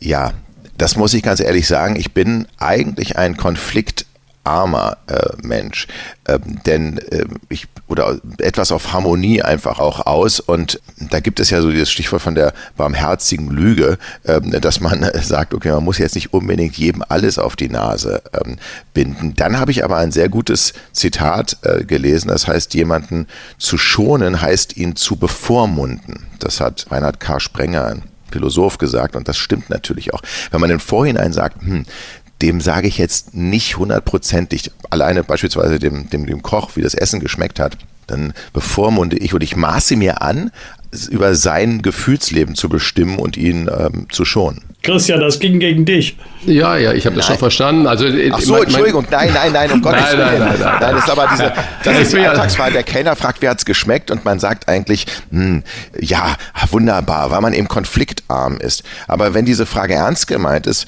bevormundet man ja jemanden und gibt ihm auch gar keine Möglichkeit, ähm, auch darauf zu reagieren. Wie fanden Sie das Steak? Durch Zufall. Ja. ja, es ist natürlich ein großes philosophisches Thema, wo man trefflich darüber streiten kann, inwieweit die Wahrheit die spontane Wahrheit, das permanent das auf den Punkt bringen auch zielführend ist. Aber das würde jetzt heute zu weit führen. Ja. Ich würde gerne nochmal über Ihr Buch sprechen. Einen kleinen mhm. Einblick in Ihren neuen Thriller wollen wir natürlich auch gerne gewinnen. Hannah Herbst ist die Hauptprotagonistin. Machen Sie uns mal ein bisschen neugierig. Worum geht es denn? Es geht um eine Mimikresonanzforscherin, die die Polizei unter anderem auch bei Vernehmungen berät, worauf man achten äh, muss. Weil da gibt es wahrscheinlich Mythen, dass man, wenn jemand nach rechts oben guckt, lügt. Das ist natürlich vollkommener Blödsinn. Es gibt nicht so ein, ein einzelnes Element. Und äh, sie steht vor dem schwierigsten Fall ihrer Karriere. Sie muss ein Geständnisvideo analysieren, in dem eine bislang völlig unbescholtene Frau sagt, ich habe meine gesamte Familie getötet. Und das Problem dabei ist, die Mörderin in diesem Geständnisvideo, das ist Hannah Herbst, die Mimikresonanzexpertin selbst. Ja, warum hat sie das denn gemacht? Das ist genau die Frage. Sie leidet, das ist auch bekannt, unter einer Arzneimittelunverträglichkeit nach einer Operation, verliert sie zumindest für einige Tage ihr Gedächtnis und als sie wieder aus der Operation erwacht, wird sie mit diesem Geständnisvideo konfrontiert und sagt, stellt sich genau diese Frage. Warum habe ich das gemacht? Das kann doch gar nicht sein. Ich muss lügen und muss ich jetzt nun selbst analysieren, dieses Video auf den Wahrheitsgehalt und die eigene Tat erforschen. Auf Mimiktor sind Sie auch den gesamten November. Wie immer keine normalen Lesungen, sondern eine richtige Show. Was erwartet uns?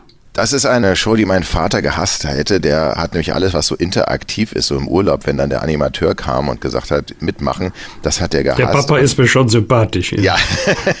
und bei uns muss man schon befürchten, zumindest beobachtet zu werden. Denn wir wollen natürlich über Emotionen reden, wir wollen über Mimik reden und das deutlich machen und probieren so viele Emotionen wie möglich.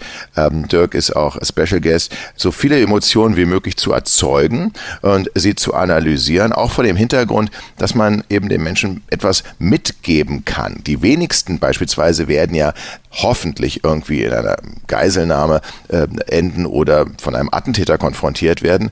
Aber es gibt einen Blick beispielsweise, den auch der Attentäter von Ronald Reagan äh, gemacht hat, John Hinckley, der einen ganz speziellen Blick gemacht, der in die Mimikresonanzforschung als das Hinckley-Face eingegangen ist, benannt eben nach John Hinckley. Und diesen Blick, und das fasziniert mich eben so, den, der kann einem auch zugeworfen werden von Menschen, die einen sehr lieb haben in einer Partnerschaft äh, beispielsweise, eben dann, wenn es an einem Streit einen Punkt erreicht hat, wo man rationalen Argumenten einfach überhaupt nicht mehr zugänglich ist.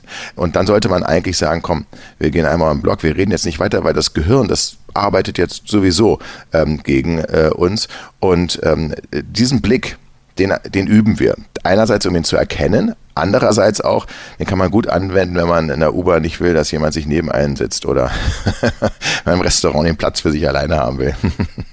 Sebastian Fitzek ist auf Tour, zum Beispiel am 23. November in Düsseldorf, am 28. November in Saarbrücken und am 2. Dezember in Berlin. Mimik heißt sein aktueller Thriller. Wir freuen uns schon auf unser nächstes Gespräch im kommenden Jahr. Sicherlich wieder mit einem neuen Buch. Wichtigstes Learning für heute. Wenn der Kellner Ihnen beim nächsten Mal eine Cola bringt, achten Sie nicht nur darauf, was er sagt, sondern auch, wie er es sagt. Vielen Dank, Sebastian Fitzek. Und wenn die Cola weiß ist, dann weiß man, egal was er sagt, es stimmt nicht. das ist natürlich der ultimative Trick, genau. Der Tipp, ja, genau. Danke Schön. sehr. Danke. Diese Cola ist nicht nur ohne Zucker, die ist auch ohne Cola. Ja. ohne alles. Fragen wir doch, fragen wir doch. Wolfgang Bosbach und Christian Rach sind die Wochentester. Tester, Tester. Sagt er die Wahrheit? Wird sie mich wirklich anrufen? Was denken die Kollegen über mich? Antworten auf diese und andere Fragen verspricht Deutschlands führender Mimik- und Körpersprachexperte in seinem aktuellen Buch Was dein Gesicht verrät. In seinem Buch erzählt er von seinen kniffligsten Analysefällen von Donald Trump über die Royals bis zum Wirecard-Skandal denn er ist immer wieder für Medien, Unternehmen und die Polizei als Gutachter im Einsatz, um die Körpersprache von Menschen zu analysieren. Wir hoffen, dass wir ihm ein paar Tipps für zu Hause entlocken können. Herzlich willkommen bei den Wochentestern Dirk Eilert. Vielen Dank. Herr Eilert, Sie haben Ihren Freund Sebastian Fitzek bei seinem neuen Thriller Mimik beraten. Was haben Sie im Gesicht von Sebastian Fitzek gelesen, als Sie sich zum allerersten Mal getroffen haben? ähm, das ist eine sehr gute Frage, die mir bisher übrigens noch gar keiner gestellt hat. Ähm, ich ich spring mal zu dem Punkt, als wir beide das erste Mal essen waren und ich ihm von der Idee erzählt habe. Ich hatte damals die Idee, eben einen Thriller über Mimik zu bringen, damit dieses Wissen noch einer breiteren Masse zugänglich wird. Und als ich das erzählt habe, habe ich zwei Signale gesehen. Erstens haben seine Augen gelacht. Das heißt, es gab so kleine Fältchen im Augenwinkel. Das ist ein Hinweis darauf, dass da eine Begeisterung war. Und gleichzeitig hat er die Lippen geschürzt. Eine ganz minimale Bewegung. Das ist eines der mimischen Einwandsignale, die ich definiert hat, anhand derer man einen unausgesprochenen Einwand erkennen kann. Das heißt, daran habe ich gesehen, er ist einerseits begeistert, aber andererseits wägt er innerlich noch ab und ist noch nicht ganz überzeugt. Sie haben gerade schon vom Essen gehen gesprochen. Und äh, komme ich gleich darauf zurück. Alleine die Kapitelüberschriften in Ihrem Buch machen neugierig wie selten. Fangen wir mal mit dem Zwischenmenschlichen an. Jetzt kommen wir wieder zum Essen gehen. Wie erkenne ich denn, ob es sich lohnt, beim ersten Date die Rechnung zu bezahlen? Dafür habe ich den Flirt-Quotienten entwickelt. Ich habe ja siebenmal in Folge ähm, die Gewinnerin beim RTL, bei dieser RTL-Kuppelshow der Bachelor prognostiziert. Und mich hatte eines schönen Tages auch mal ein Fernsehsender eingeladen, der mich testen wollte. Die haben Speeddating veranstaltet, 30 Speeddating-Sitzungen, also drei Minuten Gespräche und ich sollte sagen, sagen die Ja oder Nein, die Kandidaten danach, und da lag meine Trefferquote bei 93 Prozent. So, wie habe ich das gemacht? Das Erste, was man verstehen muss, ist, was beim Flirten eigentlich passiert. Nehmen wir mal an, wir gehen in eine Bar und wir entdecken potenziellen Schwarm. Was passiert jetzt im Kopf? Die erste Stimme, die kommt, ist, die sagt, wow, wie attraktiv. Das ist unser Belohnungsnetzwerk im Kopf. Die zweite Stimme sagt, oh Gott, mach jetzt bloß keinen Fehler. Das ist unser Stressnetzwerk. Und diese beiden Dinge, die brauchen wir jetzt in der Tat in der Körpersprache. Das heißt, ich brauche einmal Annäherungssignale und einmal Stresssignale. Also Annäherungssignale sind sowas wie, ich sehe beim Gegenüber lachende Augen, vielleicht geht der Kopf leicht zur Seite. Gleichzeitig merke ich, die Person wird ein bisschen nervöser, kratzt sich vielleicht im Gesicht, die Blinzelrate erhöht sich. Und wenn ich dann beides gleichzeitig kriege, dann habe ich sehr, sehr gute Chancen, dass mein Gegenüber auch Interesse an mir hat. Im Januar 2020 haben Sie von einer Privatbank den Auftrag bekommen, die Weihnachtsansprache von Markus Braun zu analysieren, damals Vorstandsvorsitzender von Wirecard. Können Sie uns die ganze Geschichte kurz erklären? Oh ja, also es ging darum, ob diese Bank Geld investiert in Wirecard. Ähm, und ich hatte dann eben den Auftrag, diese Weihnachtsansprache von Markus Braun zu analysieren. Hab das dann gemacht ähm, und was mir aufgefallen ist, ich habe mir zwei Abschnitte rausgesucht, die braucht man für eine saubere Analyse. Der erste Abschnitt war ein Part, wo er über die Vergangenheit geredet hat. Fakten, die ich überprüfen konnte. Das nennen wir die Baseline für Wahrheit. Also wie bewegt er sich gestisch, mimisch, wie ist die Stimme, wenn er die Wahrheit erzählt, Dinge, die ich überprüfen kann. Dann gab es einen Abschnitt, da hat er über die Zukunft gesprochen und hat eine Prognose abgegeben. Also er hat gesagt, Wirecard wird sich im nächsten Jahr hervorragend entwickeln. So, und diese beiden Abschnitte habe ich miteinander verglichen und was mir dann aufgefallen ist, dass in dem Zukunftsabschnitt weniger Gesten da waren. Er hat weniger gestikuliert, die Stimme war langsamer. Gleichzeitig war die Blinzelrate herabgesetzt, also er hat weniger geblinzelt. Und das sind Signale für Konzentration, für eine mentale Anstrengung. So, und das ist hier widersprüchlich. Jetzt muss man dazu sagen, beim Lügen strengen wir uns mental mehr an, wir konzentrieren uns mehr. Und jetzt hatte ich hier die Herausforderung, ich konnte nicht nachfragen, um wirklich rauszufinden, steckt dahinter jetzt eine Lüge oder steht hinter der Konzentration irgendwas anderes. Deswegen war mein Tipp damals, die Körpersprache ist hier missverständlich. Ich kann nicht 100% sagen, dass er hier lügt oder dass er von, davon irgendwas wusste. Ähm, aber ich habe gesagt, die Körpersprache ist missverständlich. Deswegen ist mein Tipp hier, kein Geld zu investieren. Und der Rest ist Geschichte. Acht Monate später kam dann raus, 1,9 Milliarden in der Bilanz fehlen. Ich sehe noch Jubelbilder von Martin Schulz auf dem SPD-Parteitag äh, vor mir. Ich glaube, mit 99 Prozent der Stimmen wurde er zum Parteivorsitzenden gewählt und danach war er ja auch SPD-Kanzlerkandidat. Und Sie sagen, er hat sich durch die Blinzelrate, die Sie gerade ja schon geschildert haben, verraten. Was haben wir jetzt bei ihm darunter zu verstehen? Also die Blinzelrate ist in der Tat ein unbewusstes Stresssignal. Weniger Blinzeln kann auf Konzentration hinweisen, vermehrtes Blinzeln auf Stress. Und was ich bei Martin Schulz beobachten konnte, war, dass er im Laufe des Wahlkampfes immer mehr geblinzelt hat, also schneller geblinzelt hat. Ich habe äh, Ausschnitte quasi aus Talkshows mir angeschaut, habe kleine Stichproben gezogen und habe gemerkt, Mensch, die Blinzelrate steigt. Wenn ich es richtig im Kopf habe, bei seiner Antrittsrede lag die Blinzelrate durchschnittlich bei 15 pro Minute. Und äh, ja, dann schon bald ist die nach oben gegangen. Ich glaube, April, Mai war es dann, wenn ich es richtig im Kopf habe. Da lag die bei so um die 40, 45. Und daran habe ich gesehen, der Stresspegel insgesamt steigt, nicht nur situativ. Und was ich gleichzeitig beobachtet habe, dass seine Gesten abgenommen haben beim Sprechen. Also er hat viel einschränkter, eingeschränkter gestikuliert. Und das waren Hinweise darauf, dass ich gesagt habe, hier nimmt der Stress gerade zu, die Selbstzweifel nehmen zu. Hm. Darf ich da kurz nachfragen? Äh, Sie kennen ja auch vermutlich zumindest vom Bild her, Heiko Maas, unser ehemaliger Justizminister, Bundesaußenminister. Ich kenne ihn noch aus seiner Zeit äh, im Saarland und was mir damals schon bei den ersten Begegnungen aufgefallen ist, er blinzelt extrem stark. Und ich hatte das Gefühl, es ist was Biologisches. Äh, gibt es das auch? Kann man das unterscheiden? Es ist entweder eine Nervosität oder anstrengendes Blinzeln oder ist es wirklich ein rein äh, biologisches Blinzeln? Oh, das ist auch eine ganz, ganz wichtige Frage. Also alleine anhand des Signals kann man es nicht unterscheiden. Was ich immer deswegen mache, ist, ich schaue mir ganz, ganz viele Videos an und Ausschnitte und äh, achte auf die sogenannte Baseline. Also wie blinzelt er normal? Und wenn Herr Maas dann zum Beispiel die ganze Zeit schnell blinzelt, dann müsste man gucken, was dahinter steht. Das könnte ich dann gar nicht sagen. In dem Moment, was ich nur sagen kann, ist, die Blinzelrate verändert sich nicht. Und damit ist es für mich kein verlässliches Signal, was auf irgendeinen emotionalen Zustand hinweisen könnte. Können wir unser eigenes Verhalten, Mimik und Gestik so steuern, dass wir selbst Dirk Eilert überlisten könnten? Nein, das geht nicht, weil die Mimik zum Beispiel ist limbisch gesteuert aus dem Emotionszentrum in unserem Gehirn.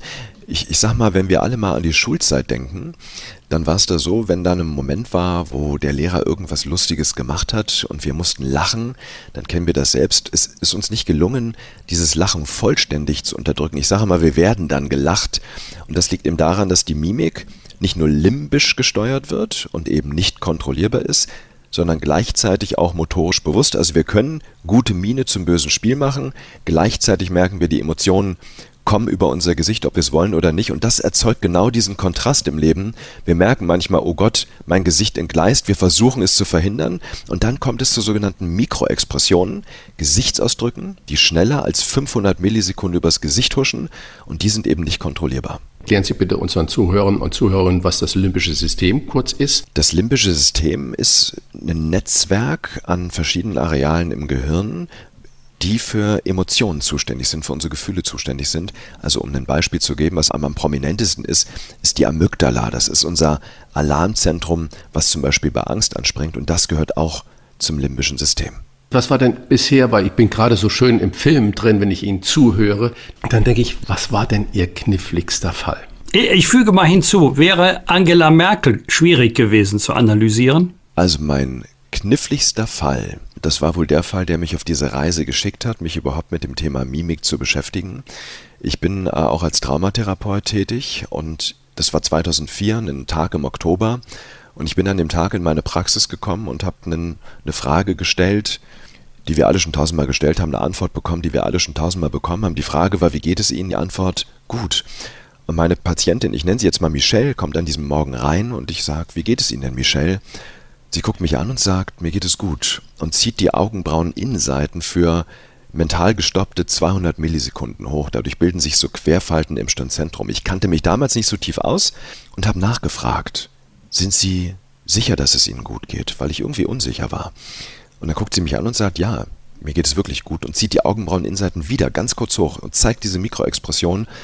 Und dann habe ich sie angeguckt und gesagt, wissen Sie, Michelle, ich höre zwar Ihre Worte, aber was bei mir ankommt, ist, dass Sie tief traurig sind. Und dann ist sie in Tränen ausgebrochen, guckt mich an und sagt, ich habe gerade überlegt, mir das Leben zu nehmen. Und das war für mich ein sehr berührender Moment, weil es ein Wendepunkt auch in der Therapie war, aber gleichzeitig wahnsinnig schockierend, weil ich mich gefragt habe, was wäre passiert, wenn ich diesen Gesichtsausdruck übersehen hätte. Und das war der Moment, wo ich entschieden habe, ich muss alles über das Thema Mimik, über Körpersprache lernen, damit mir so ein Gesichtsausdruck niemals entgeht. Und der entscheidende Punkt ist jetzt, wenn es um Mimik geht, dann geht es um Mikroexpressionen, sehr schnelle, limbisch gesteuerte Gesichtsausdrücke, die wir nicht kontrollieren können. Wenn ich jetzt mal als Beispiel aus der Politik Angela Merkel nehme. Angela Merkel ist jemand, die eher verhalten ist bei den mimischen Ausdrücken und dennoch, wenn man hier auf diese kleinen, feinen Bewegungen achtet, kann man auch Frau Merkel sehr, sehr gut lesen. Sie haben sogar den ersten gemeinsamen Auftritt, jetzt kommen wir zu den wirklich wichtigen Persönlichkeiten, von Helene Fischer und Florian Silbereisen 2019 in der ARD nach Bekanntwerden der Trennung analysiert. Es gibt ja böse Zungen, die behaupten, die beiden seien nie echt zusammen gewesen. Sie sehen das anders, oder? Naja, was ich zumindest sagen kann, ist, dass die beiden eine tiefe, tiefe Freundschaft verbindet. Ich habe damals ähm, keine Hinweise auf sexuelle Anziehung zwischen den beiden gesehen. Die beiden waren ja auch schon getrennt zu dem Zeitpunkt. Was ich aber gesehen habe, ist, dass die beiden keinerlei Groll gegeneinander heben, sondern wirklich verbunden sind durch eine tiefe Freundschaft. Sie schreiben in Ihrem Buch, man brauche nicht lange, um die Persönlichkeit eines Menschen zu erkennen. 30 Sekunden können offenbar schon genügen. Wie funktioniert das? Was ich mache, wenn es um die Persönlichkeit geht, ähm, ich achte auf die sogenannte Baseline, also wie bewegt sich die Person normalerweise. Ich brauche eine Situation dafür, ja, die möglichst normal ist. Also keine Situation, wo derjenige sich gerade stark freut oder sehr traurig ist, sondern ich sag mal so im normalen Alltag ein normales Gespräch. Und dann verrät uns, ich nehme ein Beispiel raus, zum Beispiel die Gestik wahnsinnig viel.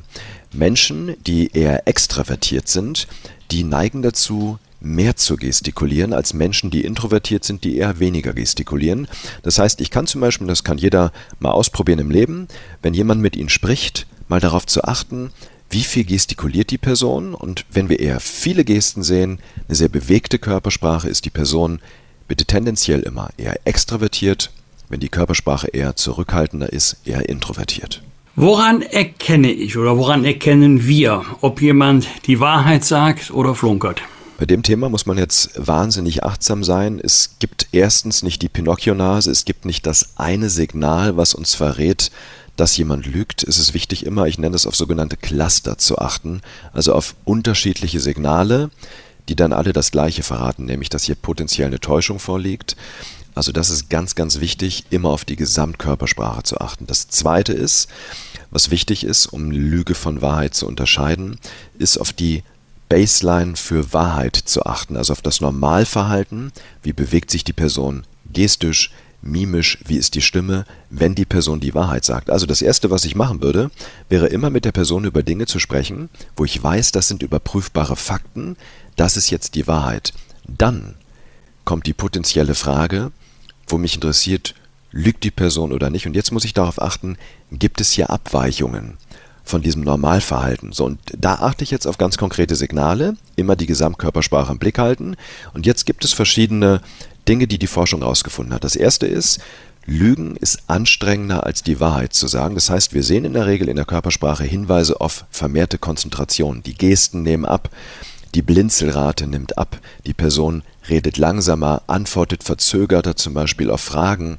All das sind Hinweise auf eine erhöhte Konzentration und wenn ich jetzt keine andere Erklärung habe für diese Konzentration, kann das ein potenzieller Täuschungshinweis sein, dann sollte ich nachfragen oder zumindest misstrauisch werden. Ein anderes Signal sind die sogenannten Mikroexpressionen, also die Gesichtsausdrücke, die schneller als 500 Millisekunden übers Gesicht huschen, nicht kontrollierbar sind. Und da konnte eine Studie zum Beispiel zeigen, dass wir allein anhand dieser Mikroexpressionen Lüge von Wahrheit mit einer Trefferquote von 78 Prozent unterscheiden können. Die Verfertigung der Gedanken beim Reden, das alte Kleistsche Prinzip, trifft ja auf viele Politiker zu. Und das heißt, man ist in den Gedanken, ich sage mal, zwei Sekunden vor der Sprache und äh, formuliert dann das, was die Gedanken einem sagen. Viele Politiker können ja nicht eine freie Rede halten. Einer, der das ja wirklich gut beherrscht, ist der FDP-Chef Christian Lindner. Was können wir denn über ihn, über Wirkung lernen? Also was wir über Christian Lindner, über Wirkung lernen können, ist am besten nur das zu sagen, was man fühlt, weil dann ist die Körpersprache kongruent. Ähm, Lindner ist in den meisten Situationen körpersprachlich sehr auf den Punkt, gestisch sehr ausdrucksstark. Und was wir jetzt konkret von ihm lernen können, für den Alltag auch bei uns mitnehmen können, ist sich zu trainieren, mit den Gesten die eigenen Worte zu unterstreichen. Es gibt Studien, die zeigen, dass erstens der Zuhörer sich die Inhalte besser merken kann, es bleibt besser haften und gleichzeitig werden durch diese bewegte Gestik, aber auch die Mimik, die Lindner zeigt, Emotionen besser transportiert und dadurch der Zuhörer, die Zuhörerin besser mitgenommen. Sind Menschen, die viel lachen, wirklich fröhlicher als Menschen, die nicht so viel lachen? Ich habe jetzt gerade da Barbara Schöneberger vor meinem inneren Auge. Ich kenne sie eigentlich nur lachend und laut. Eigentlich müsste ja immer gut drauf sein. Oder ist, sind das dann so typische Fehlschlüsse? Ja, hier müssen wir in der Tat zwei Ebenen unterscheiden. Einmal die emotionale, wie ist jetzt gerade jemand drauf? Da verrät uns in der Tat das Lachen der Augen. Das ist der äußere Augenringmuskel, der hier kontrahiert und die Augen so ein bisschen kleiner werden lässt und strahlen lässt.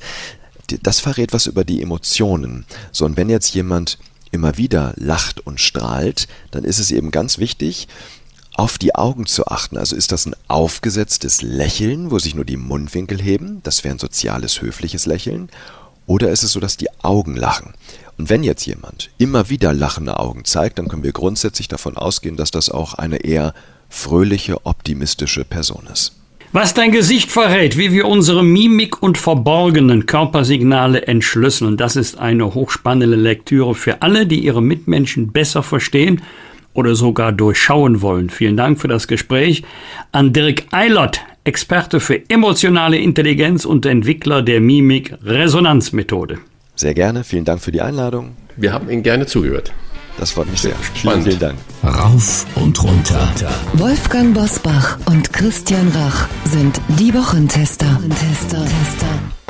Wir geben Ihnen an dieser Stelle unsere ganz persönliche Bewertung ab über das, was wir in dieser Woche gut oder schlecht fanden. Daumen hoch oder Daumen runter. Klare Urteile sind gefragt. Lieber Wolfgang, gab es für dich in dieser Woche etwas, bei dem du gesagt hast, Daumen hoch oder auch Daumen runter? Ja, leider auch Daumen runter. Es wird nicht wenige geben, die gejubelt haben bei der Veröffentlichung von NSU-Akten durch die Redaktion von äh, Jan Böhmermann. Das gilt wahrscheinlich vielen als Clou. Oh, toll, da ist was Geheimes ans Tageslicht gezerrt worden. Jetzt haben wir völlig neue Erkenntnisse, die wir vorher nicht hatten. Was natürlich gar nicht der Fall ist. Das Problem ist weniger die Veröffentlichung als das Durchstechen, denn diese Akten waren ja als geheim eingestuft. Warum sind solche Akten eigentlich, das sind ja Akten des Verfassungsschutzes, warum sind diese Akten als geheim eingestuft? So eine alte Lebenserfahrung als Politiker. Wenn du willst, dass was veröffentlicht wird, dass sich die Medien dafür interessieren, darfst du auf keinen Fall Pressemitteilung drüber schreiben. Da musst du geheim oder streng vertraulich drüber schreiben. Dann sind alle hoch interessiert, auch wenn sie dann am Ende enttäuscht sind. Aber alleine der Stempel oder die Überschrift geheim macht den Text schon ganz spannend. Also Warum sind solche Akten als geheim eingestuft? Weil der Verfassungsschutz man mag es bedauern, man mag es begrüßen, aber das ist nun mal so, zur Erkenntnisgewinnung in vielen Fällen auf menschliche Quellen angewiesen ist. Auf Informationen, die nicht technisch gewonnen werden, sondern durch Personen, wir den rechtsradikalen Bereich. Die haben dann sozusagen zwei Schulterklappen. Auf der einen Seite sind sie im rechtsextremen Milieu unterwegs, auf der anderen Seite sind sie Zuträger für den Verfassungsschutz. Und wenn ähm, solche Informationen öffentlich werden, dann können sie Leben gefährden. Übrigens nicht nur ähm, Leben gefährden der betroffenen Informanten, sondern auch deren Familienangehörigen, deren Kinder und Kindeskinder. Deswegen sind die Akten ja auch oft so lange gesperrt. Eine andere Frage ist, muss wirklich alles als geheim eingestuft werden? Also dahinter mache ich auch ein Fragezeichen. Eine lustige Anekdote. In der sogenannten Geheimschutzstelle des Deutschen Bundestages habe ich mal die Akten eingesehen zum NPD-Verbotsverfahren. Da hat es ja insgesamt zwei gegeben. Im ersten Verfahren ist es ja gescheitert wegen eines äh, unbehebbaren Verfahrenshindernisses. Wir hatten einfach zu viele V-Leute bei der NPD und im zweiten Verfahren ist ja dann äh, der Antrag, die MPD zu verbieten, äh, gescheitert. Das führt jetzt zu weit. Dann kann man in eine Geheimschutzstelle hineingehen unter ganz strengen Regelungen und kann sich die als geheim eingestuften Akten ansehen. Und spätestens an der Stelle, wenn du Artikel siehst, aus der FAZ oder aus der Welt, die als geheim eingestuft sind, ja, da kann man natürlich schmunzeln, ja. Also das, was öffentlich zugänglich ist, zum Teil schon seit Monaten oder Jahren, muss nicht unbedingt noch als geheim eingestuft werden. Aber wenn Akten geheim sind zum Schutz anderer Personen, dann müssen sie auch geheim bleiben, sonst werden wir niemanden mehr finden, der uns Informationen gibt, die wir zur Bekämpfung hier Verfassungsschutz, verfassungsfeindlicher Umtriebe brauchen. Das ist das große Problem, wenn man sich nicht mehr darauf verlassen kann, dass das, was vertraulich ist, auch vertraulich bleibt. Zweiter Punkt, jetzt mal Daumen hoch. Für Christian Lindner kann ich nur hoffen, dass er sich durchsetzt in der Ampelkoalition. Er hat versprochen eine bessere Unterstützung für die Start-ups in unserem Land. Die Details führen jetzt an dieser Stelle zu weit, aber jedes Unternehmen war im Laufe seiner Geschichte irgendwann einmal ein Start-up. Nicht jedes Start-up ist auch wirtschaftlich erfolgreich. Aber wir sind als ähm, auch exportstarke, innovative Industrienation darauf angewiesen, dass Ideen zu Dienstleistungen und Produkten werden, dass wir schnell auf den Märkten sind, möglichst noch schneller als die Konkurrenz. Und äh, dabei kann der Staat helfen. Und wenn jetzt Christian Lindner sagt, ich werde dafür sorgen, dass es bessere Rahmenbedingungen für Start-ups in Deutschland gibt, dann kann ich nur sagen, Christian, hau rein, alles Gute. Hoffentlich sind die Regeln dann praxistauglich und hoffentlich führen sie dazu, dass in Deutschland die Start-up-Szene weiter belebt wird. Christian, wo hast du dich gefreut oder geärgert? Ja, ich mache mal zuerst den Daumen runter. Im Moment haben wir ja ein Debattenbuch, nicht nur das, was wir heute schon besprochen haben, sondern auch das von Brecht und Welser, die vierte Gewalt. Und äh, da wird ja die Macht der Medien so ein bisschen angeprangert. Und wir haben alle die Wahl in Brasilien gerade mitverfolgt. Und da hat ja der ehemalige Präsident Lula gewonnen. Und zwar, ich muss es genau sagen, mit 50,9 Prozent vor dem Amtsinhaber Präsident Bolsonaro. Bolsonaro, der mit 49,1 Prozent verloren hat. Und die große, große Befürchtung war ja, dass der Bolsonaro das äh, nicht anerkennt und dass es gleich zu Gewalt kommt und so weiter und so fort vermutlich auch berechtigt.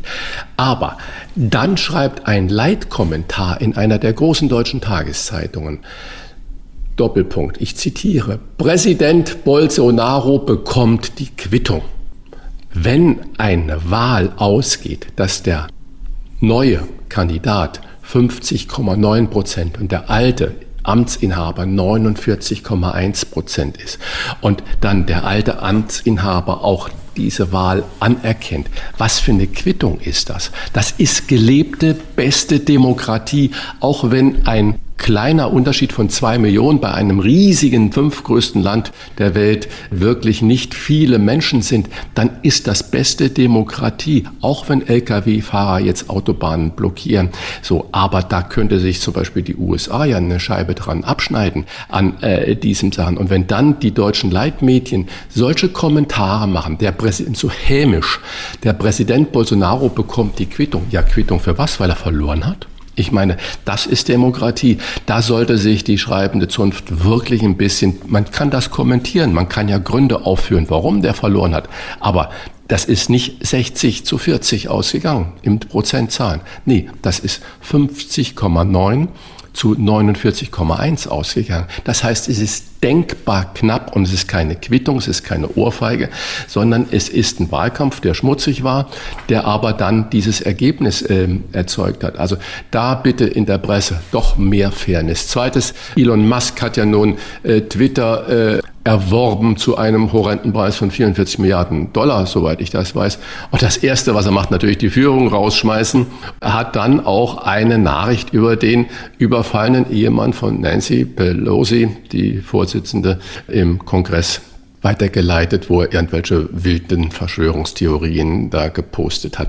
Wenn das die Zukunft von Twitter ist und man weiß allgemein, äh, dass Twitter überteuert von Musk gekauft wurde, ist doch die Reaktion ganz simpel. Wir haben es in der Hand.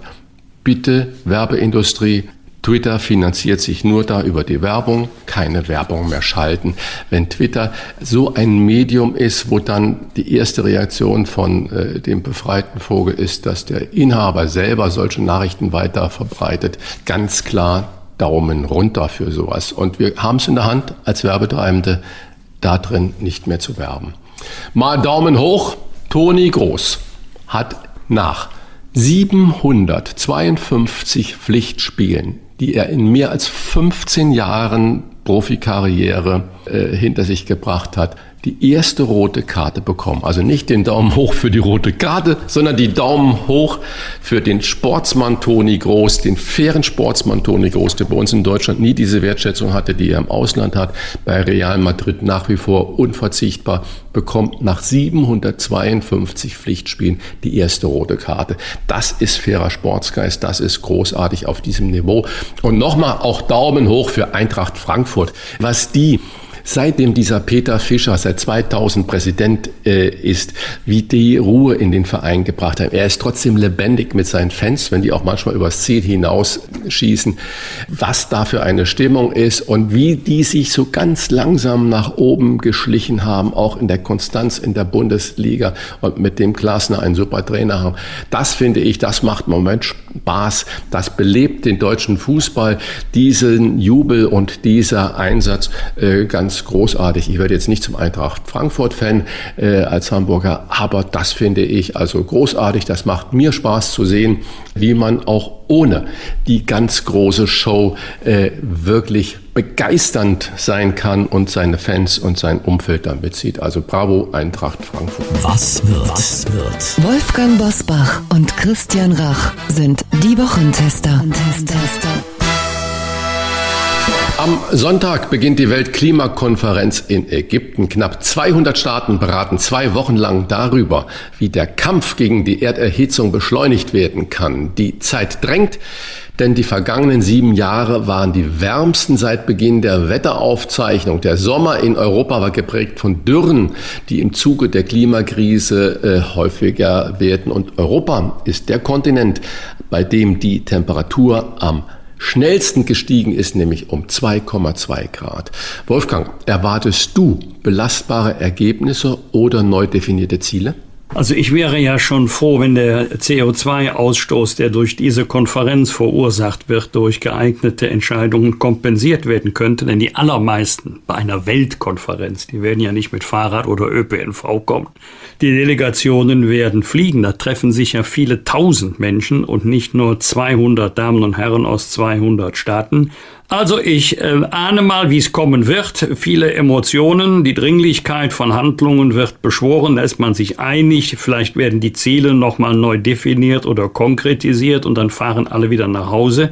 Es geht im Kern um jeden einzelnen Staat, aber vor allen Dingen geht es um die großen Emittenten China, Russland, Indien, USA.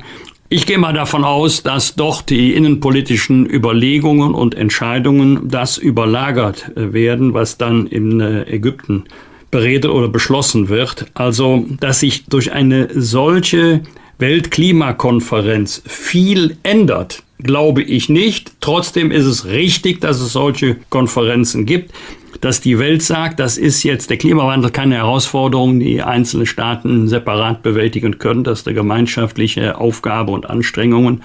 Und am Ende wird jeder auf den anderen zeigen, wenn die Ergebnisse nicht so sind, wie man sie gerne hätte. Am Dienstag beginnen die Midterms in den USA. Bei den sogenannten Zwischenwahlen, also in der Mitte der Amtszeit von Präsidenten, hier von Präsident Joe Biden, werden in den USA alle 435 Sitze im Repräsentantenhaus und etwa ein Drittel der Sitze im Senat neu vergeben. Ebenso stehen in zahlreichen Bundesstaaten Gouverneurswahlen an. Entscheidend wird für Bidens Demokraten, ob sie ihre Mehrheit in eine oder womöglich beiden Kammern des Kongresses verlieren. Die Wahl wird sich hinziehen nach deutscher Zeit bis in den frühen Mittwochmorgen. Christian, der Wahlausgang bestimmt wesentlich, welchen politischen Spielraum der Präsident in seiner restlichen Amtszeit noch hat. Mit welchem Ergebnis rechnest du? Oha, ich bin ja nicht das Orakel da drin. Aber wenn man sich mal anschaut, äh, Midterms ist ja eigentlich ein wunderbares demokratisches Instrument. Vermutlich haben die, die das mal so beschlossen haben, genau das gewusst, dass einfach die Regierungspolitik in der Mitte der Wahlperiode, der Amts-, der Legislaturperiode nochmals auf den Prüfstand kommt. Das heißt also, in USA haben wir ja alle vier Jahre eine Präsidentschaftswahl und in der Mitte, nach zwei Jahren, wird dann mal geschaut und dann dürfen die Leute eigentlich verkappt darüber abstimmen oder mit den Füßen trommeln, wie sie denn die äh, Regierungsgeschäfte in den ersten zwei Jahren beurteilen. Also ist es eine Abrechnung mit der regierenden Partei oder ein äh, Bravo für die regierende Partei. Und ich glaube, da hat es im Moment die regierende Partei, die Demokraten von Joe Biden, ein bisschen schwer. Und wenn man sieht, was unser Gespräch mit Elmar Thewesen letzte Woche ja auch gezeigt hat, wie die Stimmung in USA so gespalten ist wie nie zuvor, ist es schon bedenklich. Ich glaube, dass die Demokraten mindestens eine der beiden Kammern verlieren werden, wenn nicht sogar beide. Und dann wird es für beiden natürlich auch schwer. Mich wundert so ein bisschen, die bei uns auch äh, so hoch gelobte und von allen als Hoffnungsträgerin angesehene Kamala Harris findet eigentlich nicht mehr statt. Das heißt, wenn ich dann auch weiß, dass ich glaube, Joe Biden wird dieses Jahr 80 Jahre alt, dann hat er noch zwei Jahre als Präsident, dann ist er 82. Und sollte er dann sich nochmals zur Wahl stellen, dann hätte man, der ist jetzt sowieso schon der älteste Präsident, der je in den USA in diesem Amt war. Wenn er sich dann nochmals zur Wahl stellen würde, dann wäre er am Ende einer möglichen zweiten Amtsperiode 86. Das heißt, das ist ja schon ein respektables Alter. Das gönnen wir natürlich auch einem US-Präsidenten. Aber ob das zukunftsfähig ist, das weiß ich nicht. Und umso schwieriger betrachte ich es, dass zum Beispiel eine, eine Frau wie Kamala Harris so abgetaucht ist und nicht wirklich stattfindet. Sie hat jetzt sich gerade mal zu Wort gemeldet in der UNO-Frauenrechtskommission, wo sie gesagt hat, wir müssen doch Iran ausschließen wegen den Vorkommnissen dort. Dann haben die doch nichts in der UN-Frauenrechtskommission zu suchen. Ja, klar, Vermutlich kann man das so sehen. Aber das bewegt die Amerikaner bei ihren Midterms relativ wenig. Das heißt, da ist die Inflation, die Preisentwicklung und äh, diese Dinge, die, die innenpolitischen Situationen, das ist für die Amerikaner entscheidend. Und äh, mir ist ein bisschen Angst und Bange, vor allen Dingen, wenn ich sehe, wie der Trump wieder um die Ecke kommt und äh, sich nach oben katapultiert. Am Mittwoch wird der Publizist Peter Hane 70 Jahre alt. Er war zur Wendezeit Co-Moderator des Heute-Journals im ZDF und später auch stellvertretender Leiter des ZDF Hauptstadtstudios. Bis 2017 moderierte er im ZDF eine nach ihm benannte Talkshow viel, zuletzt aber eher durch politikkritische und auch reichlich populistische Bücher wie Schluss mit euren ewigen Mogelpackungen auf, in denen er die Leserinnen und Leser aufforderte, sich von der Elite, Zitat, nicht für dumm verkaufen zu lassen. Wolfgang, kennst du Peter Hane und wenn ja, was verbindest du mit Peter Hane? Zunächst einmal verbinde ich mit Peter Hane Klartext und äh, ich war ja einige Male Gast in seiner Sendung. Für mich war er immer ein fairer, ein aufmerksamer Interviewer und äh, Moderator, der auch Interesse hatte an den Themen und an den Gästen, die in seine Sendung kamen. Wo er heute politisch steht, vermag ich nicht so richtig äh, zu sagen. Ich glaube, da hat auch bei ihm vielleicht aus persönlichen oder beruflichen Gründen so eine Art Kurskorrektur stattgefunden. Aber Jahrgang 1952, Christian, das ist an sich schon ein Qualitätsmerkmal, deshalb bei allen Gemeinsamkeiten oder trotz aller Unterschiede, Happy Birthday an Peter Hane und alles Gute für die nächsten Jahre und Jahrzehnte. Am Donnerstag steigt in der Längstes Arena in Köln die Jubiläumsveranstaltung zu 30 Jahre Arschhu, also das heißt tatsächlich so, also Hintern in die Höhe heben, aufstehen unter anderem mit den Blackfoes, Purple Schulz und Autor Frank Schätzing zum Hintergrund. Am 9. November 1992 fand in Köln eine Großveranstaltung gegen Rassismus, Intoleranz und rechtes Gedankengut der AG Arschu statt. Daran wird nun erinnert. Zuvor ist auch noch eine Kundgebung geplant. Christian, ebenfalls am Donnerstag gibt Hansi Flick den Kader für die WM in Katar bekannt. Freust du dich auf die WM? Guckst du die Spiele, obwohl sie in Katar stattfinden? Ich bin nicht so der große äh, WM-Fritze. Natürlich, wenn dann Deutschland gegen Argentinien oder England spielen würde im Halbfinale, gucke ich mir das an.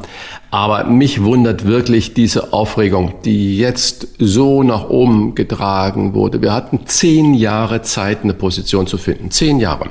Man hätte auch von Anfang an sagen können, das machen wir nicht mit, das wollen wir nicht, wir machen da, was weiß ich, das ist mir alles so ein bisschen scheinheilig und äh, so wir, wir beziehen LNG-Gas aus Katar, wir machen beste wirtschaftliche Geschäfte aus Katar.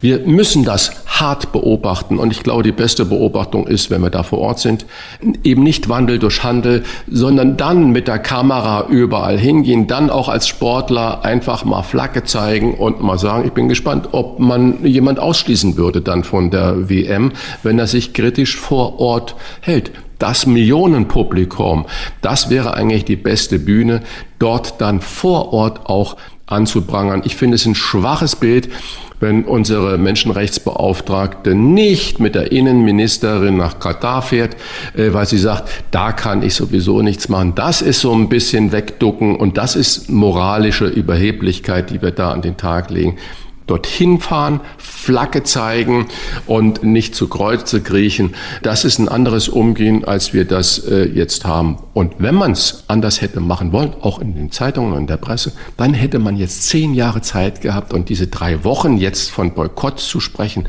das erachte ich ja für ein bisschen kurz gesprungen.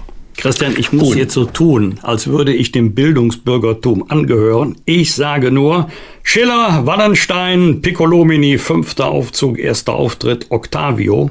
Das eben ist der Fluch der bösen Tat, dass sie fortzeugend immer Böses muss gebären. Zitat Ende. Das, was wir jetzt diskutieren, hätten wir alles vermeiden können, wenn wir die WM gar nicht nach Katar vergeben hätten. Das ist das Problem. Erst eine WM nach Katar vergeben und sich dann an den Kopf fassen, wie die Zustände dort sind. Das passt nicht. Aber das wäre die Diskussion davor oder auch danach gewesen. Und jetzt ist es zu spät. Bosbach und Rach. Im Internet diewochentester.de Das waren die Wochentester mit Unterstützung vom Kölner Stadtanzeiger und dem Redaktionsnetzwerk Deutschland. Wenn Sie Kritik, Lob oder einfach nur eine Anregung für unseren Podcast haben, schreiben Sie uns auf unserer Internet- und auf unserer Facebook-Seite. Fragen gerne per Mail an kontakt@diewochentester.de und wenn Sie uns auf einer der Podcast-Plattformen abonnieren und liken, dann freuen wir uns ganz besonders. Hören Sie doch mal rein in unsere neue Kompaktausgabe der Wochentester bereits am Donnerstagabend ab 22 22 Uhr. Die neue reguläre Folge hören Sie dann am Freitag ab 7 Uhr. Danke für Ihre Zeit. Was war? Was wird? Wolfgang Bosbach und Christian Rach sind die Wochentester. Ein Maßgenau Podcast. Powered bei Redaktionsnetzwerk Deutschland und Kölner Stadtanzeiger.